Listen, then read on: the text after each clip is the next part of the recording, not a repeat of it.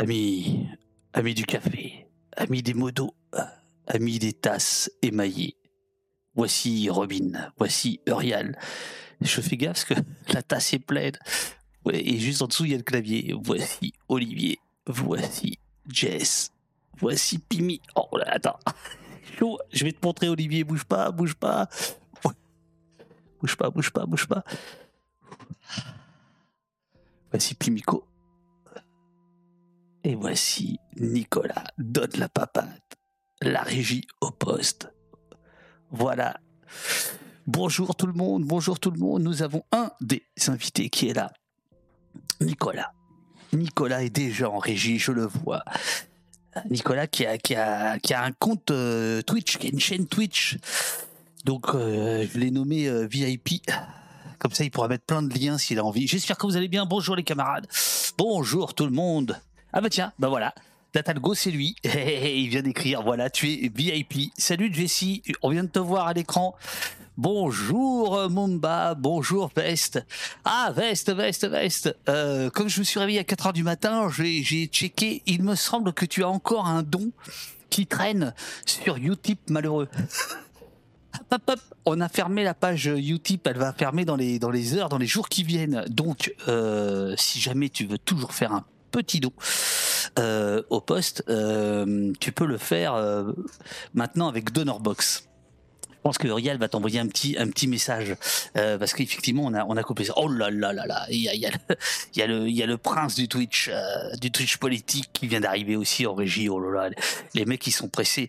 Euh, moi j'ai essayé de faire comme ils font eux, quoi. C'est-à-dire au début on lance le stream, on attend un peu que les gens arrivent pour qu'au moment où les invités entrent en piste, il y ait du monde. Mais en fait ils sont pressés. Nicolas il est là depuis 9h moins le quart en régie. Jean vient d'arriver alors que je leur dis que c'est à 9h10. je leur dis écoutez, j'essaie de, de suivre vos leçons les gars.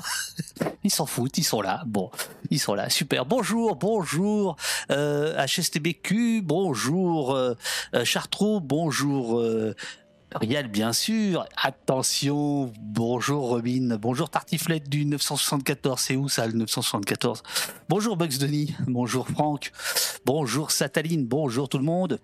Oh attention au raid, eh, vous nous avez déjà fait le coup hier. Hein. Alors si c'est euh, si c'est comme hier, alors qu'il n'y a pas eu de raid, hein, c'est pas la peine de nous dire qu'il va y avoir un raid d'un Lyonnais, d'un dénommé host politique, euh, tout ça pour euh, effrayer les, robots de, Nicolas. Je suis sûr qu'il n'y aura pas de raid de host politique aujourd'hui. Ah bonjour euh, la TSCK. Non je déconne, je déconne. Euh, 974, ah, merci. La réunion, bah bien sûr, bien sûr. Ah si, ça y est, ça y est, je, je crois que le raid est arrivé. Oh là là là là. Génial. Alors là, je vais pouvoir, euh, je vais pouvoir crâner auprès de Jean Massier. Je vais lui dire, attends, euh, mon petit bonhomme, euh, regarde ça, il y a du monde quand même. Parce qu'il croit qu'on est tout petit. Ce qui est vrai, ce qui est vrai, vous allez le voir. on, est, on, est, on est un petit bout d'ongle dans le Twitch à la française. Bonjour les raiders d'Ost Politique, bonjour, bonjour, soyez les bienvenus. Aujourd'hui, nous allons parler de la guerre, de la guerre qui fait rage dans les audiences euh, du Twitch Game à la française. Ouais, j'ai envie de mettre les pieds dans les plats. Euh, non, c'est pas exactement ça. Nous allons, euh, avec Nicolas, qui est data scientist, euh, nous allons euh, regarder la cartographie. Euh, Nicolas, depuis plus d'un an, cartographie le, Twitch français et regarde les évolutions des audiences, comment elles se déplacent, comment des, des, chaînes montent, d'autres descendent, comment elles se, elles se répondent, elles se répliquent, etc. Et je peux vous dire c'est un boulot absolument passionnant et très beau. Et nous avons Jean Massier avec nous, pionnier du Twitch politique. Bonjour Hazard, bonjour, bonjour. Marx Attack, bonjour Greta Bougouille, bonjour. Oh Glitch, ça fait longtemps, oh ça fait longtemps que, que je t'ai pas vu, bonjour à toi, bonne année à toi, bonjour à tout le monde. Euh, Bonjour astrologie, attention à ce que vous dites dans le chat, vous pourriez vous faire ban par la modération de Jean Massier. Alors la modération ici, elle est effectuée par notre propre service d'ordre, euh, la milice d'Opost. non, la modération d'Opost évidemment, Eurial et, et, et Jessie, euh, qui sont euh, qui sont rétribués grâce à vos dons et à vos abonnements. Je ne cesserai de le dire. Et euh, en effet, euh, l'idée ici, c'est de bien accueillir les invités. Donc, euh, on, ne fait pas d'offense aux invités. Voilà, voilà, voilà. Bon allez, il y a du monde. Je vais aller voir les invités en régie. Il y en a un qui est en train de faire du, du je sais pas ce qu'il fait là. Il doit. Alors, les amis, vous m'entendez là? Je, fais comme si c'était en bas, mais c'est parce qu'ils sont sur un tout petit écran. Ah, je vous entends. J'entends Jean. Nicolas, je t'entends. Bah super, super. Euh, les, amis, je vais, euh, je vais vous mettre euh, à l'antenne. nous sommes 854. C'est-à-dire que c'est c'est excellent pour au poste. Ah, c'est un petit démarrage pour Jean évidemment, mais mais pour nous c'est c'est un bonheur. les Lyonnais, les Lyonnais dont nous allons parler parce que Host politique, il est il est il est au centre de de la de de, de mes enfin de de la carte que tu as fait Nicolas. Attention, 3 4, je vous envoie, je vous catapulte, les amis. Attendez. Attendez, les voilà. Bonjour, messieurs. Bonjour. Oh là là. Eh, on sent les mecs qui ont des micros professionnels, là. On sent les pros. Hein, on sent les pros. Alors, il n'y a pas de Jean Massier en France, fort heureusement pour la France, mais c'est vrai, chers amis, que... Heureusement pour elle, ouais, putain. C'est vrai, chers amis, que vous vous ressemblez un petit peu avec vos lunettes et, vos ah, barbes naissantes. non aussi, attends, est-ce qu'on n'est pas un peu des clichés de, de streamers, là, tous les trois Eh ben, le modèle type. C'est un peu l'enfer, non? Ouais, ouais, carrément, c'est vrai. Le, le modèle Surtout sur la photo où on est euh, vraiment superposé côte à côte en noir et blanc, il y avait tous les, il y avait tout qui était fait pour. Ah, tout, tout, tout, était fait pour. Bravo, bravo. Merci, merci Jean, merci Jean d'avoir euh, euh, intercédé auprès de la première ministre parce qu'elle devait faire sa conférence de presse ce matin. tu lui as indiqué que. voilà, je lui ai dit pas possible, David Dufresne, tu comprends. Elle a dit ouais, ouais, ouais, t'inquiète, du coup, on le fait l'après-midi. Voilà, elle fait sa conférence de presse, elle a décalé sa conférence de presse. Je te remercie infiniment et ça montre ton pouvoir. Nicolas, je n'ai pas encore prononcé ton nom parce que je ne sais pas comment il se prononce et je ne voulais pas l'écorcher. Alors c'est Bouchaïb, Nicolas Bouchaïb. Euh, c'est ça, c'est ça, c'est ce que je pensais. Nicolas Bouchaïb qui est à gauche, Jean Massier qui est à droite tout, le monde le sait. sur l'écran. Alors, je fais, euh, une petite présentation euh, rapidos de vous deux, et après, on démarre. Depuis des années, Nicolas cartographie des réseaux, Twitch en premier lieu, mais aussi YouTube, Twitter, quelques pages web. Ces outils extraire, traiter, modéliser, analyser les données produites par les utilisateurs sur Internet. Le but de ce petit bonhomme là à gauche, c'est de mettre en image les phénomènes communautaires en ligne pour mieux les cerner. On verra avec lui s'il n'y a pas un, peu de surveillance et de, traque dans son travail. Il y a quelques jours, Nicolas repérait au poste et dressait un bilan du stream politique en France, alors que le Twitch game francophone semble n'avoir jamais été aussi actif. Il paraît également n'avoir jamais été aussi divisé. On va prendre le café avec Nicolas et avec Jean Massier, polytwitchologue français entre Zapati et Aerator et prince consort du Backseat sur lequel il trône. Backseat qui revient sur vos écrans cette semaine avec beaucoup, avec beaucoup de pognon. Ouais, pas encore assez, mais ouais. Pas encore assez. Non, mais tu as fait, tu as fait une campagne de dons euh, euh, qui, euh, qui a bien marché. Qui commence à bien marcher, ouais, ouais, qui va durer encore un mois et demi. Euh, alors, logiquement, euh, tu es euh, tu es VIP Jean comme Nicolas. Si vous voulez mettre des liens dans le dans le chat pendant qu'on discute, par exemple, si tu veux mettre un lien vers la cagnotte pour Backseat, te gêne pas. Voilà, il y a tout, tout, tout tout va bien. Est-ce que la présentation vous convient, chers amis? Parfait. Très bien. Bon, alors, Nicolas, euh, Nicolas, je, ne vais pas te raconter d'histoire. Euh, tu as été malin. Tu m'as tagué sur Twitter, donc j'ai vu ton travail. Je, dois te dire que j'avais vu d'autres cartographies, mais je ne connaissais pas les tiennes. Euh, tu, tu cartographies le, Twitch à la française. Alors, passage obligé. De quoi, de quoi il s'agit exactement? Et puis, je vais mettre la carte quand tu me, la, dernière que tu as, quand tu, quand tu le voudras. Quel est, quel est ton travail exactement? Alors mon travail, moi je suis, euh, alors le, titre, on va dire un peu officiel, c'est consultant data scientist. Euh, concrètement, euh, qu'est-ce que ça veut dire? C'est-à-dire que je suis data scientist. Data scientist, c'est un métier qui consiste à extraire, nettoyer, analyser des données pour ressortir des informations. Et, donc moi, mon métier, c'est d'appliquer les techniques de la data science sur des données dites sociales, donc des données d'interaction sur le web, les réseaux sociaux, etc. Et j'ai l'habitude de travailler sur les réseaux sociaux de manière générale. Et un beau jour, il y a maintenant un an et demi, je me suis posé la question de qu'est-ce que ça donnerait si j'appliquais mes outils sur Twitch? Et ça a donné ces, ces cartographies-là où l'idée, c'est d'essayer de dresser un panorama, une carte de l'écosystème de la plateforme pour voir les, pour essayer de déceler les positionnements des différentes parties prenantes. En gros, c'est ça l'idée qu'il y a. Voilà, parce que au, au départ, euh, donc tu, tu travailles dans une agence. Euh, Uriel va mettre le, le, le- le- voilà dans une agence euh, bordelaise, si j'ai bien compris. Ouais, Parce que Bordeaux, ouais. Parce que tu m'as envoyé cinq vidéos, j'ai tout regardé. hein. J'ai vu ton chef et tout là quand vous faites votre truc à la, t- à la TED un petit peu, avec beaucoup d'anglicismes, les amis. Beaucoup, beaucoup Oui, beaucoup. Oh, c'est trop, c'est trop, c'est trop. Ouais, bah da- déjà, je suis, data scientist, pas par exemple. scientifique des données, je suis data scientist, tu vois. Voilà, c'est euh, ça. y Dès le, départ, arnaque. dès le départ, il y a une arnaque. Non, mais pourquoi il y a autant d'anglicismes? Parce qu'en en fait, ce sont des disciplines qui sont, euh, en fait, qui sont nées dans le monde anglo-saxon et qui euh, se sont énormément développées dans le monde anglo-saxon avant d'arriver en France, avant d'arriver, euh, on va dire, dans, de- par, euh, par chez nous. Et donc, en fait, toute la culture qu'il y a autour du métier euh, s'est faite dans ces pays, euh, dans, ces pays-là, donc euh, beaucoup États-Unis, Angleterre, etc. Et en plus de ça, ce sont des métiers euh, où il y a, euh, on va dire, il y a une, assez forte euh, communauté. euh, il y a beaucoup d'échanges entre les data scientists, data analysts, etc. euh, euh, un peu partout euh, dans le monde, et on échange tous en anglais. Et donc on a cette espèce de, jargon commun euh, euh, qui nous permet de communiquer, qui est en anglais.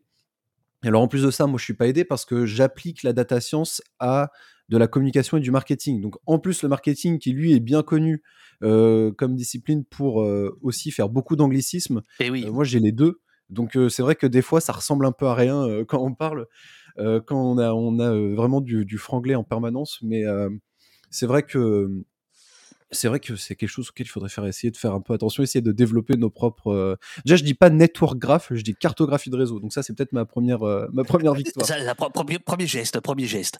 Euh, alors, euh, donc effectivement, tu, tu as, tu as démarré quoi il y a un an, un an et demi à, à cartographier Twitch. Tu vas nous dire comment tu fais parce que c'est passionnant Oui. et avec quels outils et, et- et- et ce que ça ce que ça implique. Au, au départ, tu t'es dit ça parce que tu es toi-même streamer ou il y avait euh, des velléités de marketing.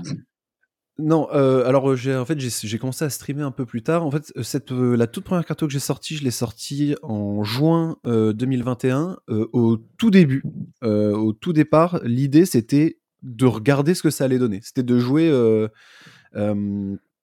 c'était de jouer aux, apprentis sorciers, on va dire, avec avec la plateforme, parce que dans dans l'agence où je bosse, on a une grande part un peu à on va dire, à, la, liberté de chacun de- d'essayer de, tenter des innovations qui, euh, euh, des fois, ne fonctionnent pas du tout, et puis ici, euh, donnent un résultat. Et donc, en fait, à la base, je me suis juste dit, tiens, j'ai des outils. Moi, je suis un grand consommateur de Twitch en tant que viewer. Et je me suis dit, bah, qu'est-ce que ça donnerait si j'essayais d'appliquer mes outils et mes méthodos sur euh, Twitch qui n'avaient euh, jamais été fait, ou du moins pas de cette manière-là. Pas de cette Donc, manière. en fait, Alors c'est né comme ça. là, là, je montre ta, ta première carte euh, de, de 2021. Hein, c'est ça, toi, première. toi, toute ça. première, où euh, tu euh, isoles par, euh, par îlot, si je puis le dire comme ça, euh, les, les- des grandes tendances. Alors, euh, Warzone d'un côté, Fortnite de l'autre, GTA, FIFA, League of Legends. est-ce que tu peux nous dire comment ça se lit en fait? Ah ouais. À mon avis, important pour les gens, la taille, le, par rapport au centre et tout. Comment ça se lit? Carrément. Euh, alors, euh, Il se fait chier, fait, ce Jean, là. il- c'est que- bien, Jean. Non, Non, j'ai- j'adore. J'ai besoin de comprendre moi aussi, tu vois. en fait- alors, en fait, ce, ce qu'il faut Alors, je- comprendre je- sur ce, ces ce- cartographies-là, ce que je fais, c'est que je, je remonte la carte d'aujourd'hui, peut-être. Enfin Ouais, la, la- parfait, la- la parfait. plus, la plus récente, si tu es d'accord. Hein Oui, parfait, parce qu'en plus, tu es sur euh, la plateforme EasyZoom qui, qui va te permettre de vraiment aller naviguer dedans et zoomer. Et donc, je vais t'inviter à zoomer au maximum pour qu'on Oh. voit en fait ce que c'est cette cartographie-là. Si tu zoomes vraiment à fond, bah, en fait, euh, tu vois tous les petits points qu'il y a. Euh, c'est ça une cartographie. Une cartographie, c'est plein de petits points qui sont placés euh, sur un plan. Et chaque petit point va représenter un individu de ton échantillon statistique, on va dire, si on veut parler un petit peu d'un point de vue technique. Qu'est-ce que ça veut dire concrètement? C'est-à-dire que moi, quand je réalise une cartographie, je me dis qu'est-ce que je veux, qu'est-ce que je veux montrer, quel va être mon échantillon? Ici, ce sont les personnes qui utilisent Twitch. Donc, je place un point par utilisateur de Twitch, qu'il soit viewer ou streamer. Et ensuite, le deuxième pilier qui me permet de construire cette cartographie, ce sont les liens. Alors quand on est en plein centre, c'est un petit peu compliqué de les déceler les liens, mais si tu vas sur les bords de la cartographie, là, Ouais. on les voit mieux. Alors, je vais aller sur les Euh, bords. Sur les bords. Alors, c'est- une euh, juste pour euh, pour le, que tu nous le rappelles, le, le poids d'une carte comme ça, c'est c'est 2 gigas, c'est ça? Non? Ouais, l'image là, elle fait 2 gigas. Elle Euh, fait- juste l'image. elle fait- voilà. Mais là, moi, je suis au maximum de, du, du, du zoom. Euh, toi, de temps en temps, je vois que tu arrives à faire. euh, voilà, là, on voit peut-être un petit peu plus. Un- euh, Peut-être qu'à gauche, tu as, une loupe avec écrit max dedans qui te permet d'aller un peu plus loin. Donc tu gagneras pas en précision, mais tu pourras zoomer un petit peu plus. Ouais, mais tu vois, ce sera.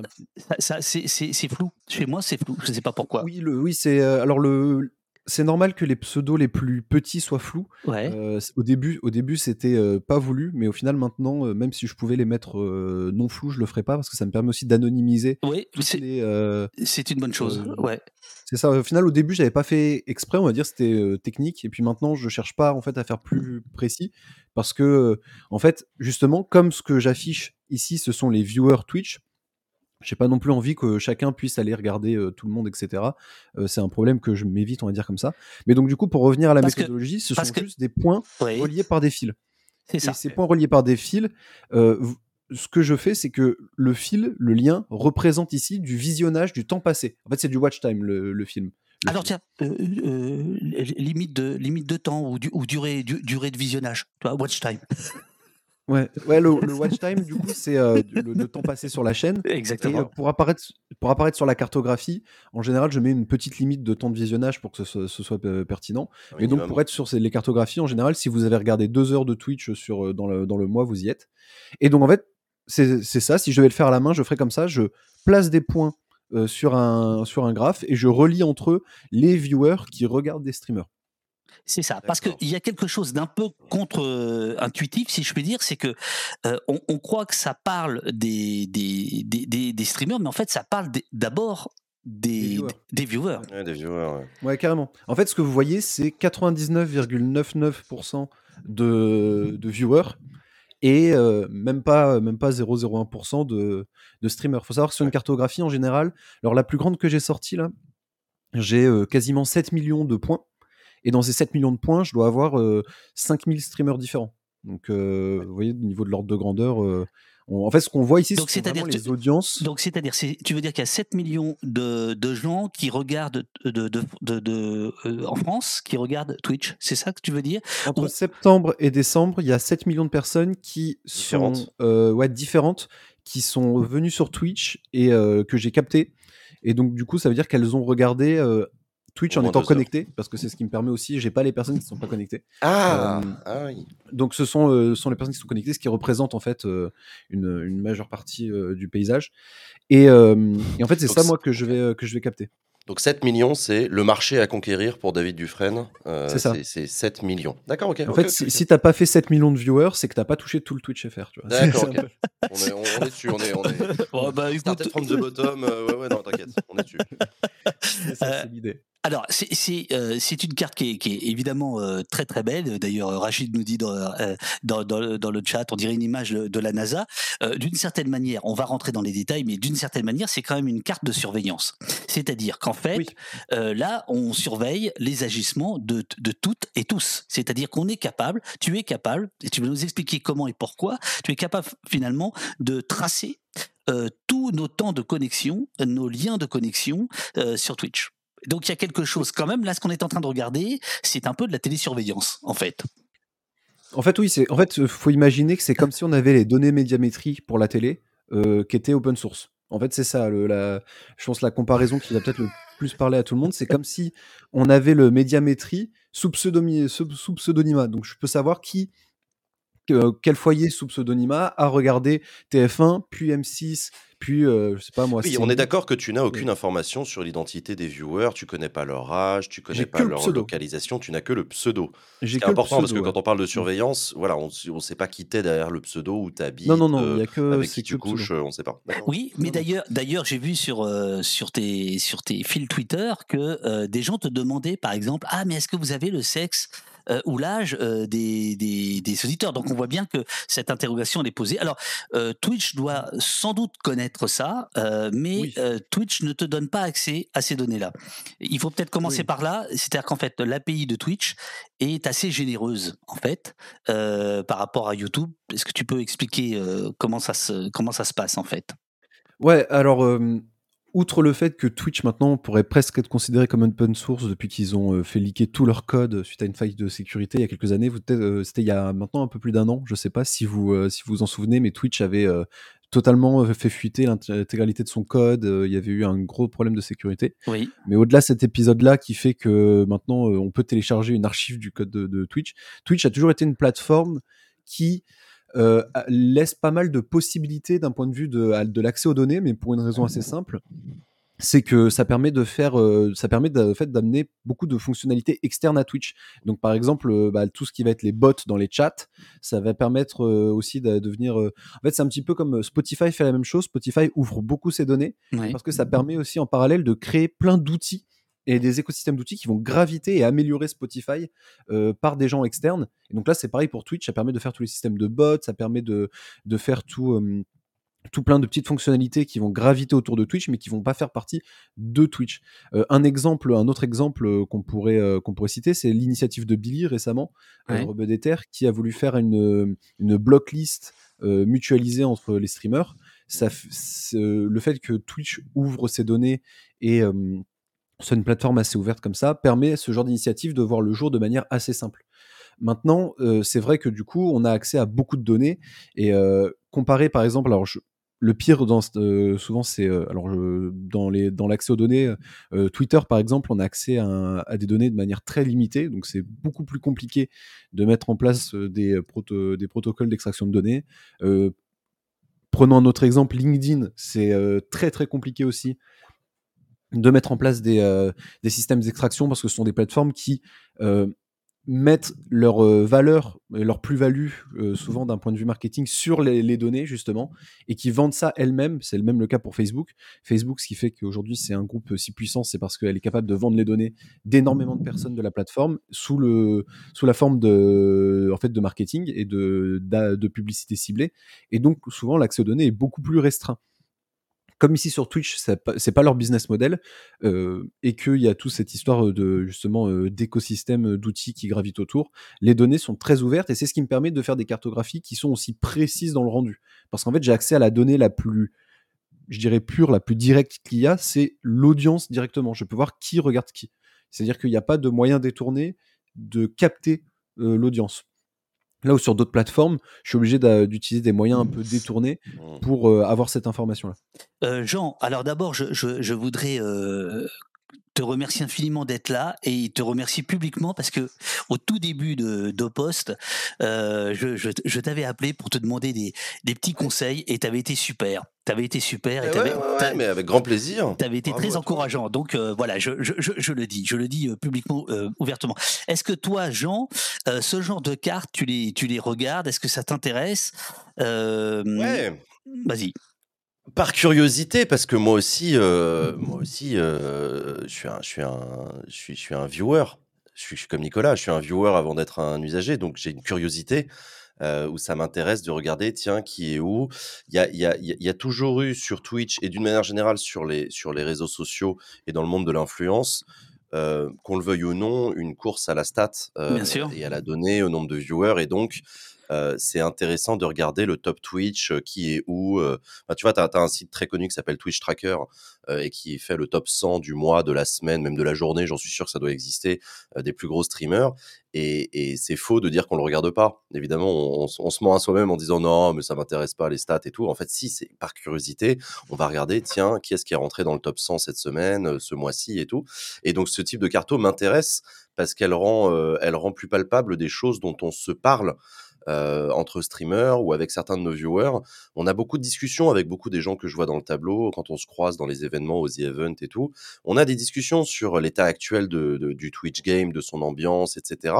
Et ce genre de carto va jeter une lumière crue et, la data ne ment pas. Il y a un côté, la data ne ment pas. Elle, elle vient objectiver ce qu'on dit, nos perceptions, notre manière de voir les choses, et elle va euh, bah, parfois nous bousculer, parfois nous confirmer dans ce qu'on pense. Et, euh, et c'est toujours hyper intéressant à regarder, ouais. ouais, C'est- ouais. c'est- t'es- t'es- on est sûr de ça, euh, Nicolas, que la data ne ment pas? Il n'y a pas des biais? Euh, Il y a pas des biais? dire oui et, euh, et- et sans souci. Alors le, le problème en fait ça va surtout dépendre de la méthodologie parce que la data ment pas, c'est vrai, mais d'un autre côté on peut aussi faire dire ce qu'on veut à la donnée selon l'angle dans laquelle on va la prendre. Voilà, c'est ça. Euh, moi c'est pour ça que j'essaie de toujours bien expliquer Mm. comment je en fait, j'essaie d'expliquer ma méthodologie parce que si tu comprends comment j'ai construit la cartographie, tu comprends que derrière, il n'y a pas de, de manipulation. Euh, maintenant, je suis vachement d'accord avec ce que tu as dit, Jean, et surtout sur l'aspect que cette carte, elle vient euh, mettre une image sur Ouais. un sentiment, en fait. Euh, souvent, souvent, quand on regarde la cartographie, quelqu'un qui regarde beaucoup Twitch, quand il regarde la, s'il regarde la cartographie pour la première fois, il va pas être surpris. Il va Ouais. pas se dire tiens je comprends. Il va, il va tout de suite comprendre ce qu'elle veut dire, alors même que j'ai j'ai même pas besoin d'expliquer ce que c'est. Je lui dis tiens regarde ça. Tout de suite la personne elle va comprendre parce que ce qu'elle va voir ça va lui sembler plus ou moins évident de tiens bah je vois par exemple Étoile et Zerator à côté, je vois Antoine Daniel à côté du joueur du grenier, Amine il est à côté de Billy Ouais. et tout de suite on comprend on comprend un peu comment ça marche. Et en fait du coup, j'ai déjà eu cette question de bah, pourquoi tu le fais si c'est évident? Bah, C'est parce qu'en fait, déjà, toutes les zones sont pas évidentes pour tout le monde. Et ici, on vient vraiment mettre sur le, on vient vraiment mettre sur le papier, on va dire, voilà, pas vraiment sur le papier, mais sur l'écran, sur une image, un peu ce que tout le monde, si on, si on mutualisait un petit peu le ressenti de tout le monde, peut-être qu'on pourrait reformer cette cartographie-là. Mais là, on est en train de dire, ok, bah voici l'état du paysage maintenant. Ouais. Et euh, je pense que c'est aussi ce qui fait son succès, c'est que les gens se rendent compte que ça représente quelque chose qui, quelque chose qui est concret pour eux. Alors, qui... On, va, on, va, on va parler de l'état du paysage, de, de- de l'ambiance, comme tu dis, Jean, euh, du, du Twitch euh, aujourd'hui. Mais il y a, y a- y a quand même des questions techniques, euh, certaines très pointues, d'autres de, de béotiens. Mais par exemple, il y a Somme Lunar qui te demande, Nicolas, comment tu fais pour obtenir ces données? Est-ce que c'est facile? Euh, alors, c'est facile euh, d'obtenir euh, les données, concrètement. euh, c'est passer par l'API, etc. Si vous êtes développeur, que vous avez des notions de dev, c'est pas si compliqué que ça. Ce qui va être compliqué, ça va être plutôt toute l'architecture que je mets autour pour produire ce résultat. C'est-à-dire que récupérer les données une fois, les récupérer dix fois, ça va. Là, récupérer autant de données de cette manière-là, de façon, de façon, on va dire, automatisée, c'est un autre challenge. Et surtout, construire la cartographie, ça, c'est un challenge parce Ouais. que euh, les outils que j'utilise à la base sont pas forcément faits pour atteindre ces tailles-là euh, de, de production. Donc ça, c'est le premier challenge. Il y a un, cha- un challenge d'ordre, euh, Ah, on va fais, dire. tu fais euh, souffrir ton PC parce que tu lui en demandes un truc qu'il est pas censé. Ouais, d'accord. c'est ça, le PC et même le, le logiciel de, en- de manière générale. C'est-à-dire que je vais, en fait, je vais à 120 sur l'autoroute avec un scooter. Donc c'est un peu, c'est un peu risqué. euh. Ça- C'est un peu, c'est un peu compliqué des le, fois. le- je- le logiciel en question, c'est un logiciel libre. Autant, Oui, autant, autant tout le citer, c'est euh, c'est, euh, c'est ça? C'est Gephi, euh, Gephi, donc qui est un logiciel libre qui est, euh, qui est français, qui a été, enfin qui est français, qui est né en France, qui est un, un logiciel qui est utilisé partout dans le monde pour faire de la cartographie de réseau. Euh, logiciel d'ailleurs qui, j'en profite pour faire la pub de la communauté Gephi, qui est une super communauté, qui recherche des euh, développeurs et des designers et plein de personnes qui voudraient s'investir dans l'open source, parce qu'il y a une vraie démarche open source derrière ce logiciel. On a eu un séminaire il y a pas longtemps à Paris où on s'est retrouvé avec euh, toute la communauté, on va dire Gephi, pour essayer de justement de le retaper parce qu'il n'y a pas de personnes derrière euh, professionnelles, on va dire, euh, il n'y a pas une équipe de développeurs qui viennent maintenir le logiciel, c'est que de l'open source et du bénévolat. Plus, il y a une grande, disci- il y a une grande euh, aussi notion de, de recherche. Il y a beaucoup de chercheurs qui travaillent sur ce logiciel. Donc voilà, si jamais vous êtes développeur ou designer et que vous voulez vous, vous investir dans une communauté open source, n'hésitez pas à aller voir du côté de Gephi. Et donc J'ai- oui, j'ai l'impression qui qu'il y a ton associé qui, qui- qui essaie de lancer des, des, des- des liens. Euh, Nathaniel B, c'est lui, tu penses ou pas? Non? Oui, oui, oui, c'est. Bon, euh, alors je vais, le mettre, ça. je vais le mettre VIP, comme ça il pourra mettre les liens. Euh, voilà, Ah, parce, que, parce que je l'ai vu en vidéo hier, donc voilà, voilà. ok, vas-y, on t'écoute, on t'écoute, écoute. Non, voilà, c'était juste pour dire, euh, pour parler de Gephi, euh, qui est un logiciel qui est libre, open source et euh, qui est passionnant au-delà de, de- des rendus qu'il renvoie, qui est passionnant dans son développement parce que c'est vraiment l'alliance de chercheurs, de développeurs, de designers qui ont pour but de mettre en place un outil dont tout le monde peut s'emparer et qui peut servir à la recherche, qui sert à l'enseignement, qui peut servir pour bah, plutôt pour les professionnels aussi dans mon cas. Donc voilà, c'est très. Ça, c'est l'application qui te permet de, de, générer les cartes avec des données que tu as donc obtenues de, de, Twitch, on va dire. Alors, en fait, question, de, question de, du, du, petit Jean Massier tout à l'heure à l'antenne, mais aussi de Sentier Battant dans le chat. Est-ce que les couleurs ont un sens ou sont-elles aléatoires? Politiquement. oh, ça y est, ah, il ramène tout au boulot, lui. les couleurs, oui, ont, un sens. en fait, il y a deux, euh, deux variables qui sont particulièrement intéressantes quand on regarde la cartographie. Il y a euh, le placement, le positionnement, on va dire la distance, et euh, il y a les couleurs. Alors, le plus important dans, dans, dans l'analyse quand on lit la carte, c'est d'abord les distances, c'est-à-dire que plus deux points sont proches, et plus ils vont partager des communautés et des audiences similaires. Donc ça déjà, c'est le premier point. Et ensuite, donc euh, Squeezie, Domingo et Gotaga, en fait, ont des ont des, des viewers qui sont qui vont de l'un à l'autre assez facilement, c'est ça? C'est ça. Et en fait, la, alors là, il y a plusieurs manières d'interpréter le, le, positionnement parce qu'il y a aussi plus vous êtes au centre, plus vous êtes mainstream, plus vous êtes sur les bords, plus vous êtes de niche. Il y a, il y a, il y a cette, euh, il y a, il y a cette échelle-là, on va dire, qui se met en place.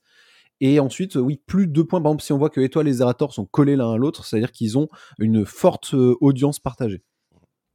Et ensuite, par euh, au-delà de cet indicateur-là, euh, il faut imaginer que sinon la, cartographie, si elle était en monochrome, ce serait, elle serait assez compliquée à lire. Et donc, pour nous aider à la lecture, j'applique dessus un algorithme de clusterisation qui s'appelle l'algorithme de Louvain, qui en fait, lui, n'a aucune information sur le contexte de la cartographie. Lui, ce qu'il voit, c'est que des points reliés ensemble par des fils.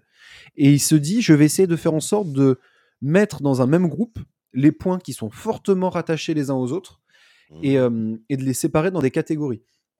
Et donc, il va, l'algorithme va tourner sur le réseau et il va faire ce découpage. Et moi, ensuite, j'applique une couleur par cluster, par catégorie qu'il a découpé. Et ça, je trouve que c'est quelque chose qui est assez bluffant, c'est que nous, on arrive très facilement à mettre du sens sur son découpage, de dire ah ben oui, mais là il a coupé parce que c'est la communauté Warzone par exemple. Mais en fait, oui, c'est ça. franchement, il n'y aurait pas de couleur, ce serait beaucoup plus dur à lire. Oui, et la couleur permet ça. C'est arbitraire la couleur, on s'en fout, mais effectivement, mm. ça permet euh, une lecture. Et je suis exactement ce que tu dis. Moi, la première fois que je l'ai vu, j'ai fait Ah ouais, bah ça c'est Warzone, bah ça c'est LOL, ah bah ça c'est euh, OK, d'accord, ça c'est plutôt la team du lundi. Et effectivement, la couleur rend, euh, rend possible ça. Même, même, au centre où tu sens que c'est. Il y a beaucoup de monde, quoi, c'est au cœur de la galaxie. Ouais, c'est mélangé du coup. Bah, même là, tu arrives à lire. C'est mm. trop bien, franchement. Ouais, sans la couleur, ce serait vraiment beaucoup, ah beaucoup plus compliqué. Et euh, les couleurs en elles-mêmes n'ont pas de signification. Euh, je les ai mises de manière aléatoire. C'est pour ça que même des fois, euh, alors ça c'est très, très difficile à contrôler, mais des fois il y a deux couleurs proches qui sont côte à côte, mais qui sont pas les mêmes couleurs. Mais ça c'est quelque chose qui est très compliqué à, gérer. Je pense notamment à la petite impadis au, au, sud de la communauté du lundi, qui en fait est une communauté GTA RP avec Alex Click, et qui en fait est rose clair euh, à côté de la communauté du lundi qui elle est ah euh, ouais, foncée. Donc ça c'est un petit, ça c'est le genre de petit souci qui est très compliqué d'éviter, mais euh, parce que j'applique mes couleurs de manière aléatoire sur le sur le graphe. Donc voilà pour les couleurs. Alors, J'ai aussi passer dans le chat une question autour des, des anneaux qu'on peut voir autour des gros nœuds, autour de Étoile, Zerator et Domingo. Alors ça, c'est quand c'est tout blanc, ça. Ça, c'est quand il y a tellement de monde. C'est joueurs qui gravitent autour d'un nœud. Là, par exemple, ils sont compactés. Ah, c'est dingue. Ah, d'accord, ok. Et comme j'applique, euh, en fait, l'algorithme de, de, spatialisation que j'applique sur la cartographie, donc l'algorithme qui place les points, c'est un algorithme qui est dit force-based. Donc c'est comme si, si je vulgarise beaucoup, c'est comme si j'appliquais une gravité sur le graphe. Et donc c'est pour ça qu'on a des anneaux, en fait. Euh, c'est vraiment un, phénomène physique. Quoi. Mais alors, justement, Nicolas, c'est ce que je voulais te demander. Euh, Jean vient de le dire. Il dit les, les couleurs, on s'en fout, mais il ajoute c'est arbitraire. Là, tu dis je mets de la, de la gravitation. Est-ce que justement là, tu n'es pas en train de mettre un biais euh, le rouge n'a pas euh, n'a pas la même signification que le vert, par exemple, dans notre dans notre euh, imaginaire collectif, si tu veux. Donc, mmh. de dire ce, ce secteur. Oh non, mais je dis jamais d'accord avec ce que je raconte. Oh, ouais, non, je sais pas. Là, je, je ouais, tu trouves, tu penses vraiment? Alors, ça, c'est un biais qui, euh, on va dire, c'est un biais qui existe en data visualisation. écoute bien, écoute bien, genre, écoute bien, genre. C'est un biais qui existe. Mais maintenant, écoute le pro, sur Twitch, sur Twitch, je pense pas qu'il y ait vraiment des couleurs signifiantes. C'est-à-dire que par exemple en politique, c'est vrai, c'est vrai. Euh, oui, essayer de mettre, euh, par exemple, certains partis politiques. imaginons que demain on mette le PCF, on le mette pas d'une couleur rouge parce qu'on considère que Fabien Roussel, par exemple, ne serait pas forcément tant à gauche que ça. Ce serait vraiment, il y aurait du signifié par exemple, euh, dans, dans l'usage de cette couleur.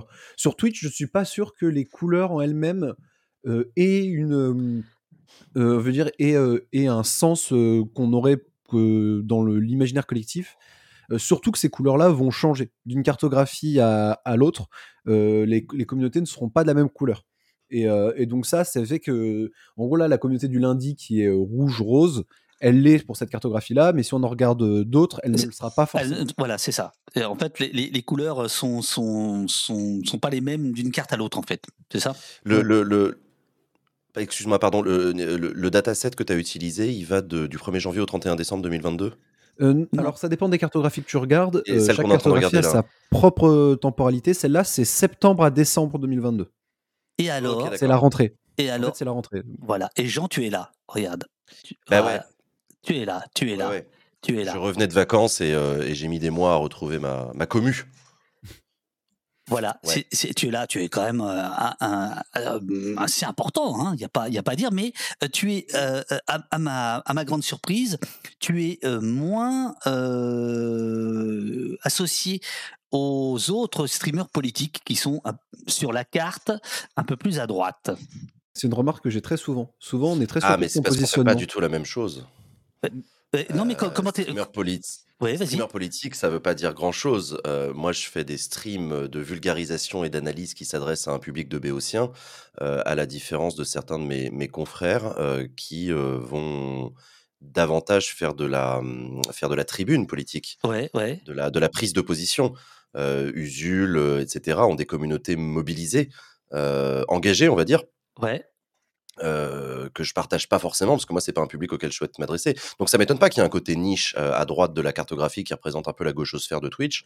Euh, c'est parce que c'est un public qui, qui, tourne en circuit fermé entre entre quelques streamers qui va pas regarder autre chose du lol ou du ou les streams du lundi. Alors que moi, je vais plutôt m'adresser à un public ouais, que je partage avec Orti, avec Baguera, avec JDG, Antoine Daniel. Moi, ça m'a pas surpris de me retrouver à cet endroit-là. Euh, pour, pour plusieurs raisons. Euh, D'une part par affinité et d'autre part parce que j'appartiens à, à cette génération. Pour moi, c'est très générationnel aussi. Oui. Oui, c'est ça. Cette génération-là. C'est pour ça que je voulais que tu sois là, Jean. C'est c'est pour ça que je voulais que tu, sois- tu sois là, Jean, parce qu'effectivement, tu, euh, la carte euh, raconte ton histoire aussi. Toi, tu es là depuis La 5 ans. carte raconte- Ouais, ouais. Je suis là depuis 7 ans. Je suis là depuis ans. 7 ans Putain. et j'appartiens à la deuxième génération de streamers. Sachant qu'aujourd'hui, on en avait discuté aux The Event avec des potes, on est, on, est à la septième ou la huitième génération. Moi, je fais partie de ceux qui se sont lancés parce que j'ai été inspiré par les pionniers qui étaient Zerator, Domingo, Mister MV et quelques autres. Euh, et, et, en fait, dans ceux que je retrouve là autour de la carto, en fait, on, fait vraiment partie de cette génération-là. Baguera, Orti, Ponce, Mintos, Alpha, euh, Trivia, etc., Ava et tout, on fait partie de cette génération qui s'est lancée euh, à partir de 2015. Euh, Il y en a qui sont venus un peu après, mais qui se sont retrouvés très vite au chaud dans cette, dans cette génération-là. C'est Antoine Daniel, Antoine Daniel, Samuel Etienne, etc., qui partagent, et ça m'étonne pas du tout, encore une fois, qui partagent leurs viewers avec les autres, mais c'est vraiment la, team des anciens. Tu sais, c'est marrant parce que cette cartographie, on la retrouvait physiquement aux The Events. Euh, vraiment, euh, c'est entre nous déjà, euh, comme on était placés autour des tables, par affinité, parce que Zerator nous place les potes à côté des potes, mais c'était d'autant plus vrai aux The Event il y a un an et demi, où là vraiment, tu avais, des rangées de tables où, vraiment les gens étaient par affinité, et tu avais vraiment la tablée des anciens autour de Zera, tu avais, la t'avais la tablée des nouveaux autour d'Inox, Michou, etc. C'était hyper intéressant. Et, et donc voilà, et donc moi, moi, quand je regarde cette carte, je vois littéralement une histoire du Twitch game. Euh, autour de, il y a aussi beaucoup d'anciens, mais c'est vraiment des noms euh, connus dans, dans, dans la partie League of Legends, qui fait partie des jeux qui a le plus boosté la plateforme, autour de Sky, autour de Chap, euh, Solari évidemment quand on connaît l'histoire, euh, Sardoche, OTP c'est arrivé tardivement, mais c'est l'ancien au gaming LOL, euh, Kamel évidemment, Kameto, enfin voilà, c'est Euh, Jean, Jean, Jean, Jean, Jean. Jean, est-ce que, non, non, non, je t'en prie. là, Non, au contraire. Non, mais est-ce que tu passes des messages illégaux ou illicites Parce que je comprends rien à ce que, je comprends rien à ce que tu dis. Non, mais c'est normal parce que parce que parce que là, Non, là- c'est une là, bonne je lecture, hein. jargonne, euh, je jargonne. de- Non, non, tu ne jargonnes pas, c'est génial, c'est génial. Mais moi, je, ouais, moi, je, moi, je, je dois t'avouer, Nicolas, que en fait, tu m'as fait, euh, tu me fais découvrir euh, le stream français. Parce que en réalité, en effet, moi je suis dans ma bulle. Alors là, il se trouve que tu la mets à droite. Bon, euh, va falloir qu'on parle oui, de ça. euh, Oui, je me suis rendu compte après coup. hors antenne. Ça aurait été bien de nous mettre sur la gauche, quand même, si tu veux. Mais bon, c'est. Ils euh, sont sensibles là-dessus. hein. ah ouais, ouais. Oui, je m'en suis rendu compte après coup. ouais. Je- ça, c'est euh, ça, c'est pas quelque chose qui était euh, qui était planifié, mais en effet. Mais en fait, ce qui est bien, c'est qu'elle sert à ça cette cartographie-là. Mais Et oui. c'est à ça que sert le- globalement la cartographie de réseau. En fait, cet outil-là, c'est un outil qu'on appelle d'analyse exploratoire. C'est-à-dire Oui. qu'il te permet, à l'instar d'une carte, d'explorer un lieu qui ici est virtuel. Et euh, donc ici, de, plutôt d'explorer une- euh, un écosystème.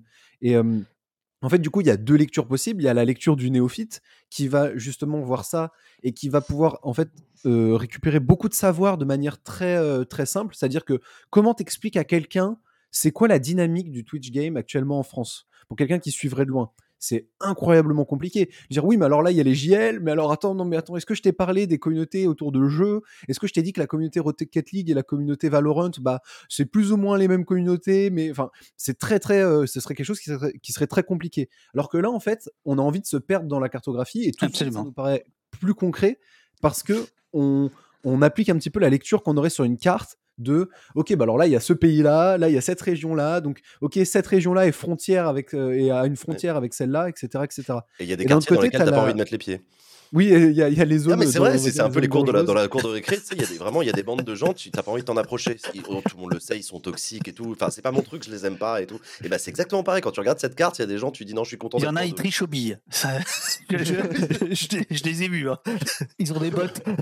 Ils ont des bottes. Euh, alors, il y a, y y des questions euh, que je te pose, euh, que je vous pose à, à tous les deux. Euh, après, on reviendra sur la carte. Euh, Eurial, par exemple, qui nous demande si euh, Eurial, qui est la modératrice en chef ici, euh, plus euh, tu passes de temps à regarder des streams, est-ce que euh, tu apparais en plus grand? En tant que viewer? Euh, non. Non? Euh, non le view en fait le pour la, la taille elle représente le nombre de viewers uniques qui sont passés sur la chaîne. D'accord. C'est ça en fait l'indicateur, euh, c'est ce qu'on appelle le, le degré entrant ici dans la cartographie. Et donc ça fait que peu importe combien de temps tu as visionné, ça ne change pas la taille de ton point, c'est plutôt le nombre, et puis peu importe aussi le watch time, le nombre de temps où tu as été visionné ne compte pas. J'ai pas pris cette variable là, j'aurais pu, mais ça a été un choix méthodologique. C'est d'ailleurs pour ça, on m'a beaucoup fait la remarque de pourquoi JL Tommy à gauche est si petit alors que c'est le streamer numéro 2 en France euh, d'un point de vue watch time. Mais en fait, c'est parce que je regarde les viewers uniques. C'est une autre, c'est une autre variable.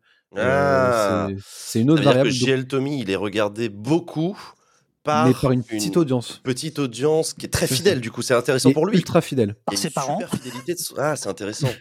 Bah, en fait, il y a, bon, il y a quand même du monde, hein, parce qu'il fait quand même partie des. euh, en fait, il fait partie des points qu'on pourrait dire. euh, Alors, c'est pas très scientifique, mais moyen plus, quoi. Ouais, euh, ouais. si on devait dire au niveau de la taille. Mais en fait, c'est impressionnant parce qu'à l'année, c'est le deuxième streamer d'un point en temps de temps de visionnage Ouais. passé sur sa chaîne. Ça doit être pareil Mais pour moi parce d'ailleurs. qu'en me fait. Il y a un. Moi, ce que je montre ici, c'est le nombre de viewers uniques différents, et c'est pour ça que des Gotaga, Amine, Domingo, et là aussi, on a Étoile les Zerator avec le Étoile les avec le Z-Event, euh, Étoile du coup avec euh, question. euh, Question pour un champion avec Alain euh, Kameto aussi, qui LOL, OTP LOL, qui sont des, des chaînes qui vont être plus en- enclins à avoir beaucoup de gens différents, beaucoup de Ouais. viewers différents qui vont passer sur la chaîne. Euh, là où si j'avais mis le watch time, on aurait peut-être vu des dynamiques différentes euh, parce qu'on a- j'aurais mis une autre variable. Ça, c'est de Donc, donc là, là, là, c'est plus la, la quantité que la qualité d'écoute que, En fait, tu, que c'est, tu cartographies. En fait, oui, c'est le nombre de personnes différentes que tu as touchées.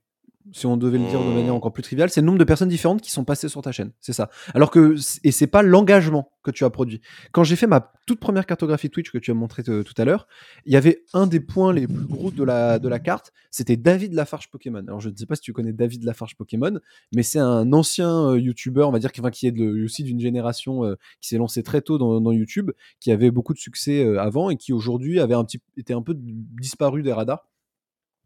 Et en fait, quand j'ai fait ma cartographie, à dire qu'il venait de, de relancer une, cartogra- une une cartographie, il venait de relancer ses streams. Et donc, il y a beaucoup de monde qui est passé sur sa chaîne pour se dire Ah, tiens, c'est David Lafarge Pokémon, on va regarder ce qu'il fait. Et donc, il n'avait pas forcément énormément de watch time. Il n'avait pas, donc il pas forcément une audience qui était très engagée, mais comme il avait attiré les curieux, bah, il était euh, assez gros. Donc c'est ça que représente au final le- la taille du point. C'est représente le nombre de personnes différentes que tu as touchées qui sont passées par ta chaîne sur, euh, sur la période. Il y a quelqu'un dans le chat qui fait remarquer que du coup, ça euh, favorise, si je puis dire, l'événementiel.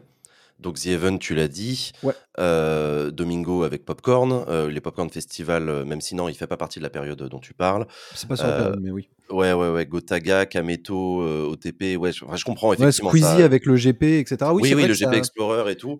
Euh, ouais, ouais, non, je comprends, effectivement. Je, comprends, du coup, il faut faire attention de la manière qu'on a de lire le truc. C'est pas plus t'es gros, plus t'as de viewers, non. C'est plus en fait- t'es plus t'es gros, plus il y a de viewers différents qui t'ont vu au moins une fois. C'est Ouais, ça, je- mais il y a un truc qu'il faut, se, qu'il faut vraiment se dire quand on regarde la cartographie, que j'essaye de.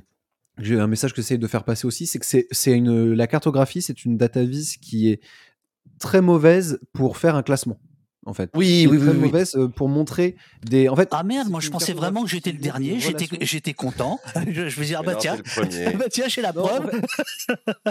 En fait, c'est à la fois pour ce genre de choix et euh, on va dire éditorial, donc quand on fait sa data vise, que, qui fait que on peut pas montrer énormément de, de variables différentes. Là où quand on fait- quand il y a par exemple c'est le, euh, je sais plus comment ça s'appelle, mais euh, il y a ce compte Twitter qui fait euh, tous les mois euh, un classement justement des, des audiences Twitch de la plateforme.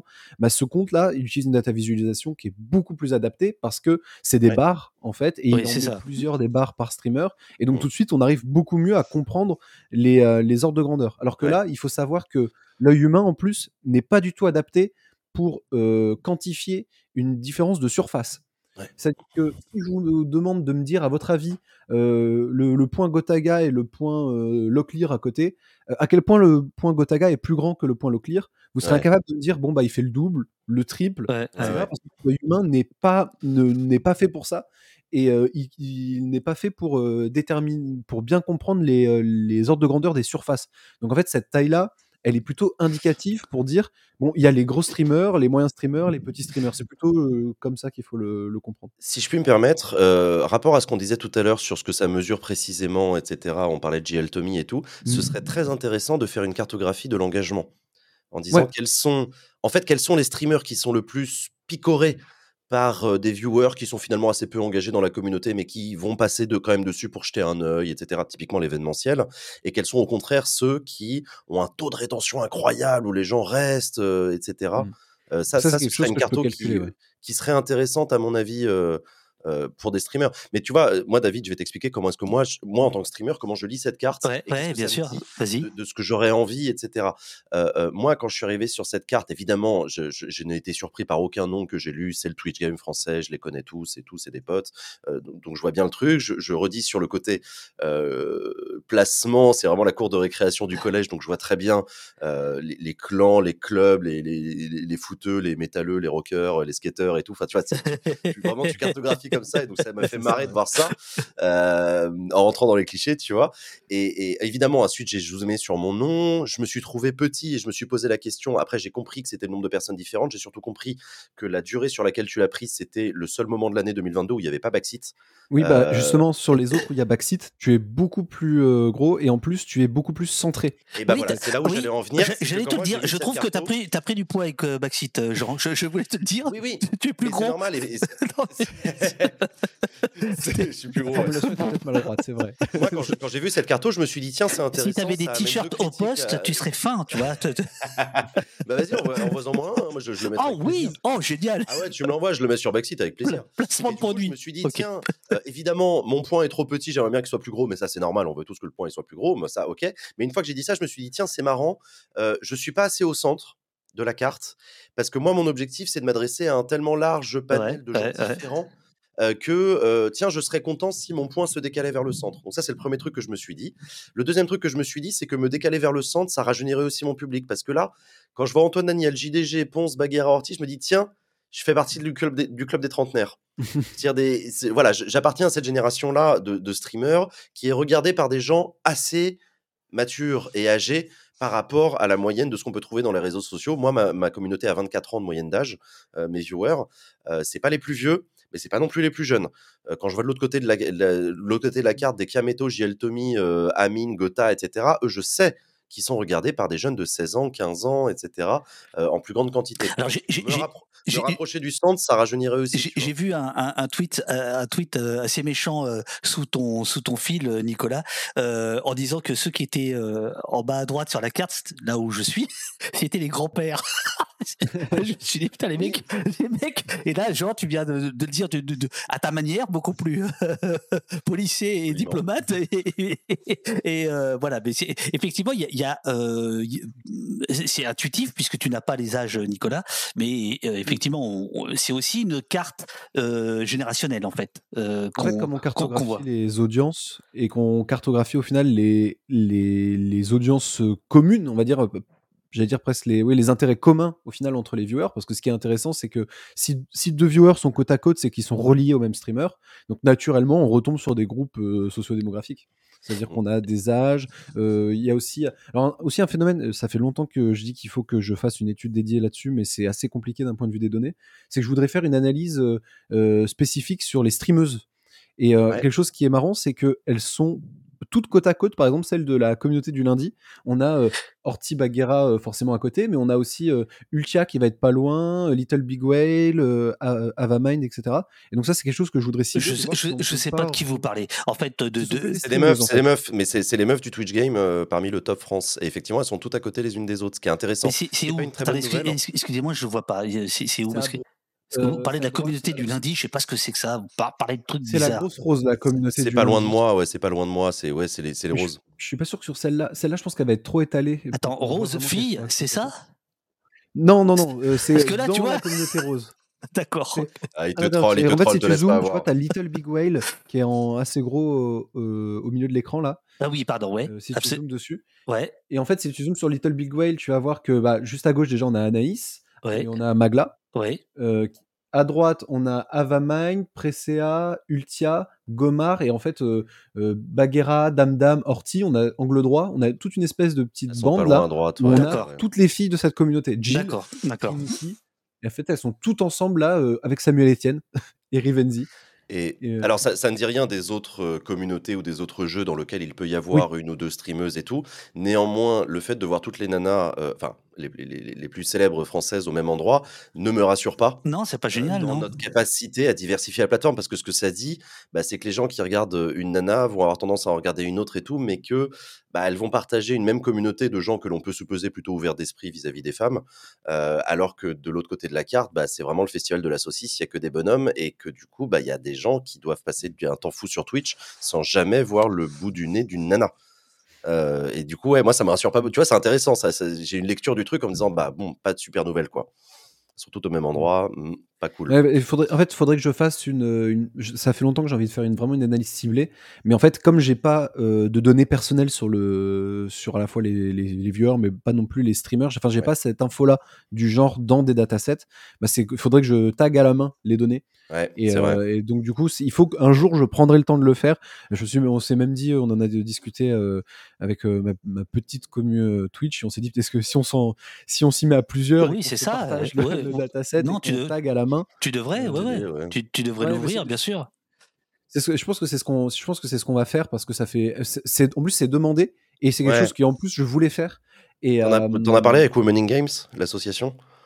Euh, non, non, non, je, non, non, j'ai pas eu l'occasion d'en discuter, mais euh, oui, Mais elles, ça se elles trouve, seront euh, très preneuses de ça, évidemment. Elles, ça les intéresse, la cartographie de la présence des femmes, etc. Peut-être qu'elles elles seront euh, plus capables de m'aider parce qu'en fait moi Ouais, aussi, sans je doute. suis- à droite je suis capable d'assez rapidement repérer euh, justement les streameuses parce que c'est une communauté que je connais connais. assez bien mais c'est vrai qu'à gauche il y en a mais je les connais moins ou je Mhm. sais pas forcément où elles sont positionnées mais euh, je sais qu'à gauche il y a du euh, alors euh, il y a aussi euh, alors dans World of Warcraft il y a Cruella Deka qui euh, actuellement est la première streameuse euh, FR avec la Ouais. sortie de Oui, il y a des meufs, ouais, c'est vrai. Mais euh, sinon, il y en a d'autres. Il y, a, y a Julia Bayonetta. Il y en a aussi dans la communauté TikTok. Il y a une petite communauté TikTok là, tout à gauche en vert.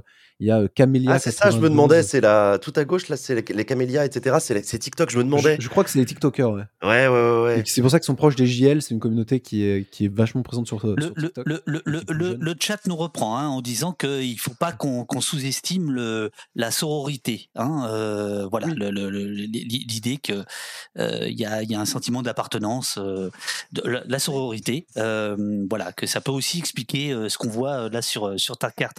Euh, Nicolas, il y a, il y a- il y a aussi plein de questions sur euh, la, la distance, en fait. Euh, justement, c'est ce dont on est en train de parler de là. Euh, par exemple, il y a Cara qui te demande la distance, c'est le barycentre des streamers, d'un viewer qui la donne? Comment tu calcules la distance? Ou comment Alors la distance, il faut imaginer que chaque nœud est un aimant, donc qui repousse les autres aimants. Vous voyez, quand vous mettez deux aimants euh, de même charge l'un contre l'autre, ils se repoussent. Et que les liens, ce sont des élastiques, en gros. Et en fait, moi, c'est ça que je vais appliquer comme force sur mon graphe. Euh, peut-être peut que tu, si vous voulez voir un peu à quoi ça ressemble, dans une des vidéos de Micode que je t'ai envoyé, au début, on, voit une cartographie se spatialiser. Peut-être si tu peux. ah oui, je vais, je vais, essayer de. sur les sur les sponsors YouTube. Au tout début, il a mis, euh, il a mis euh, un, petit gift que je lui avais envoyé de une cartographie qui se spatialise. Vous allez voir en fait à quoi ça ressemble quand une cartographie euh, se développe. Parce que moi, au début, j'ai juste un carré noir en fait. Moi, quand mes données, je les lance dans le logiciel, j'ai un carré noir qui sont tous les viewers et tous les streamers mis de manière aléatoire dans un plan. Ah non, alors malheureusement, je n'ai pas celle-là. Euh, je l'ai pas euh, parce que c'est pas le même ordinateur. Euh, oui, si tu as le lien directement, je peux le, je peux le mettre. je pourrais aller voir direct, directement. Alors où est-ce que c'est? Voilà, c'est là au tout début. Je, le, mets dans le chat ou je te l'envoie? Oui, non, non, dans le chat. Vas-y, vas-y. Oh, t'es à, à, la maison là, il y a pas de souci. Voilà, voilà, il est là. Euh, c'est au tout tout début. Euh, euh, c'est un gif que je lui avais envoyé qu'il a mis dans la. Notre expert data science, on a. Ah, voilà. Voilà, ça là. Ça, vous voyez ça? Ah, ça, c'est cours de forme. Ça, c'est quand j'applique la gravité sur le graphe. Donc, ça va sûrement beaucoup plus vous parler de ce qui se passe en fait. Attends, on va. C'est bref. Hein. Hop. Voilà ça. Ça, vous voyez ce Big Bang là. Ouais, ce Big Bang, c'est la gravité que tu appliques. C'est en fait, j'applique de la gravité sur mon, euh, sur mon graphe. Et donc, qu'est-ce que ça veut dire? Ça veut dire que c'est comme si avant, bah, c'était des points et des fils qui n'avaient pas forcément de sens. Et d'un coup, ça devient des aimants reliés les uns aux autres par des élastiques. Et donc, naturellement, qu'est-ce qui va se passer? Bah, Plus deux aimants vont être euh, reliés par beaucoup d'élastiques, plus ils vont être proches. Et, euh, et, plus vous passez de temps sur, un, sur une chaîne en tant que viewer, plus votre lien est épais, et donc comme si votre, élastique est plus fort aussi. ça, il y a, une relation de plus je passe de temps sur une chaîne et plus je serai proche de la chaîne. Et donc, en appliquant ce, qu'on appelle cet algorithme de spatialisation, ce layout, ça va naturellement donner cette forme-là qui veut dire que plus deux points sont proches et plus ils sont fortement reliés, soit directement, soit indirectement. C'est-à-dire que par exemple, pour deux streamers, ils sont reliés indirectement parce qu'ils sont reliés par des viewers communs.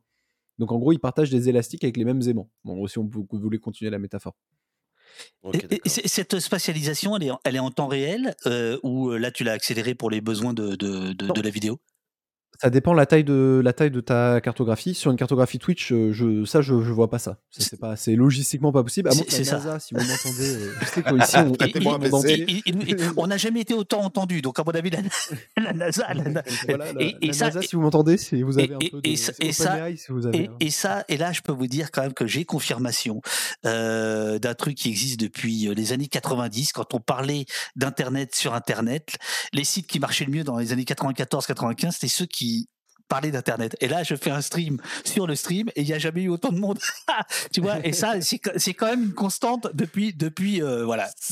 Depuis les tweets sur Twitter qui marchent le mieux on le sait on, le sait. on, le sait on, le sait. Il y a une très belle phrase de dans le dans le chat euh, qui nous dit merde je, je retrouve pas le je retrouve pas l'auteur mais qui dit en voyant ta ton animation on vit vraiment dans une simulation.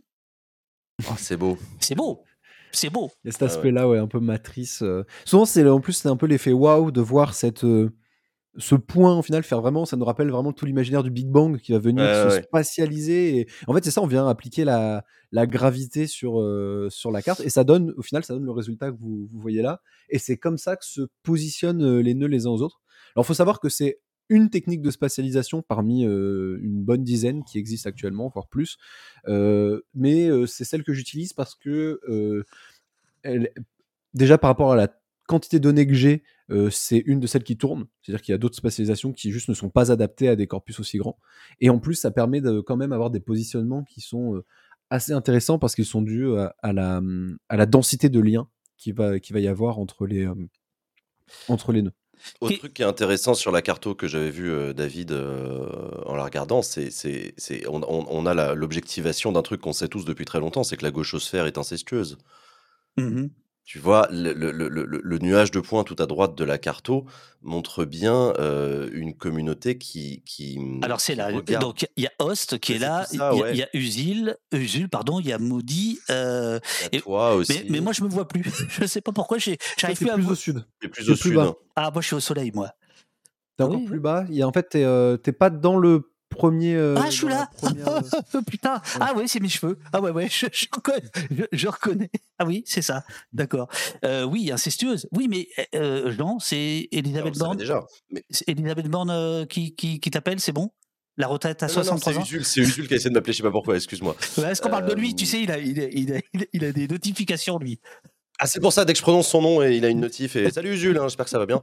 Mais mais oui, oui, non, du coup, c'est intéressant parce que la taille des la taille des la taille des nœuds est pas très importante, ce qui montre qu'il y a pas beaucoup de viewers différents, même si c'est des communautés très engagées.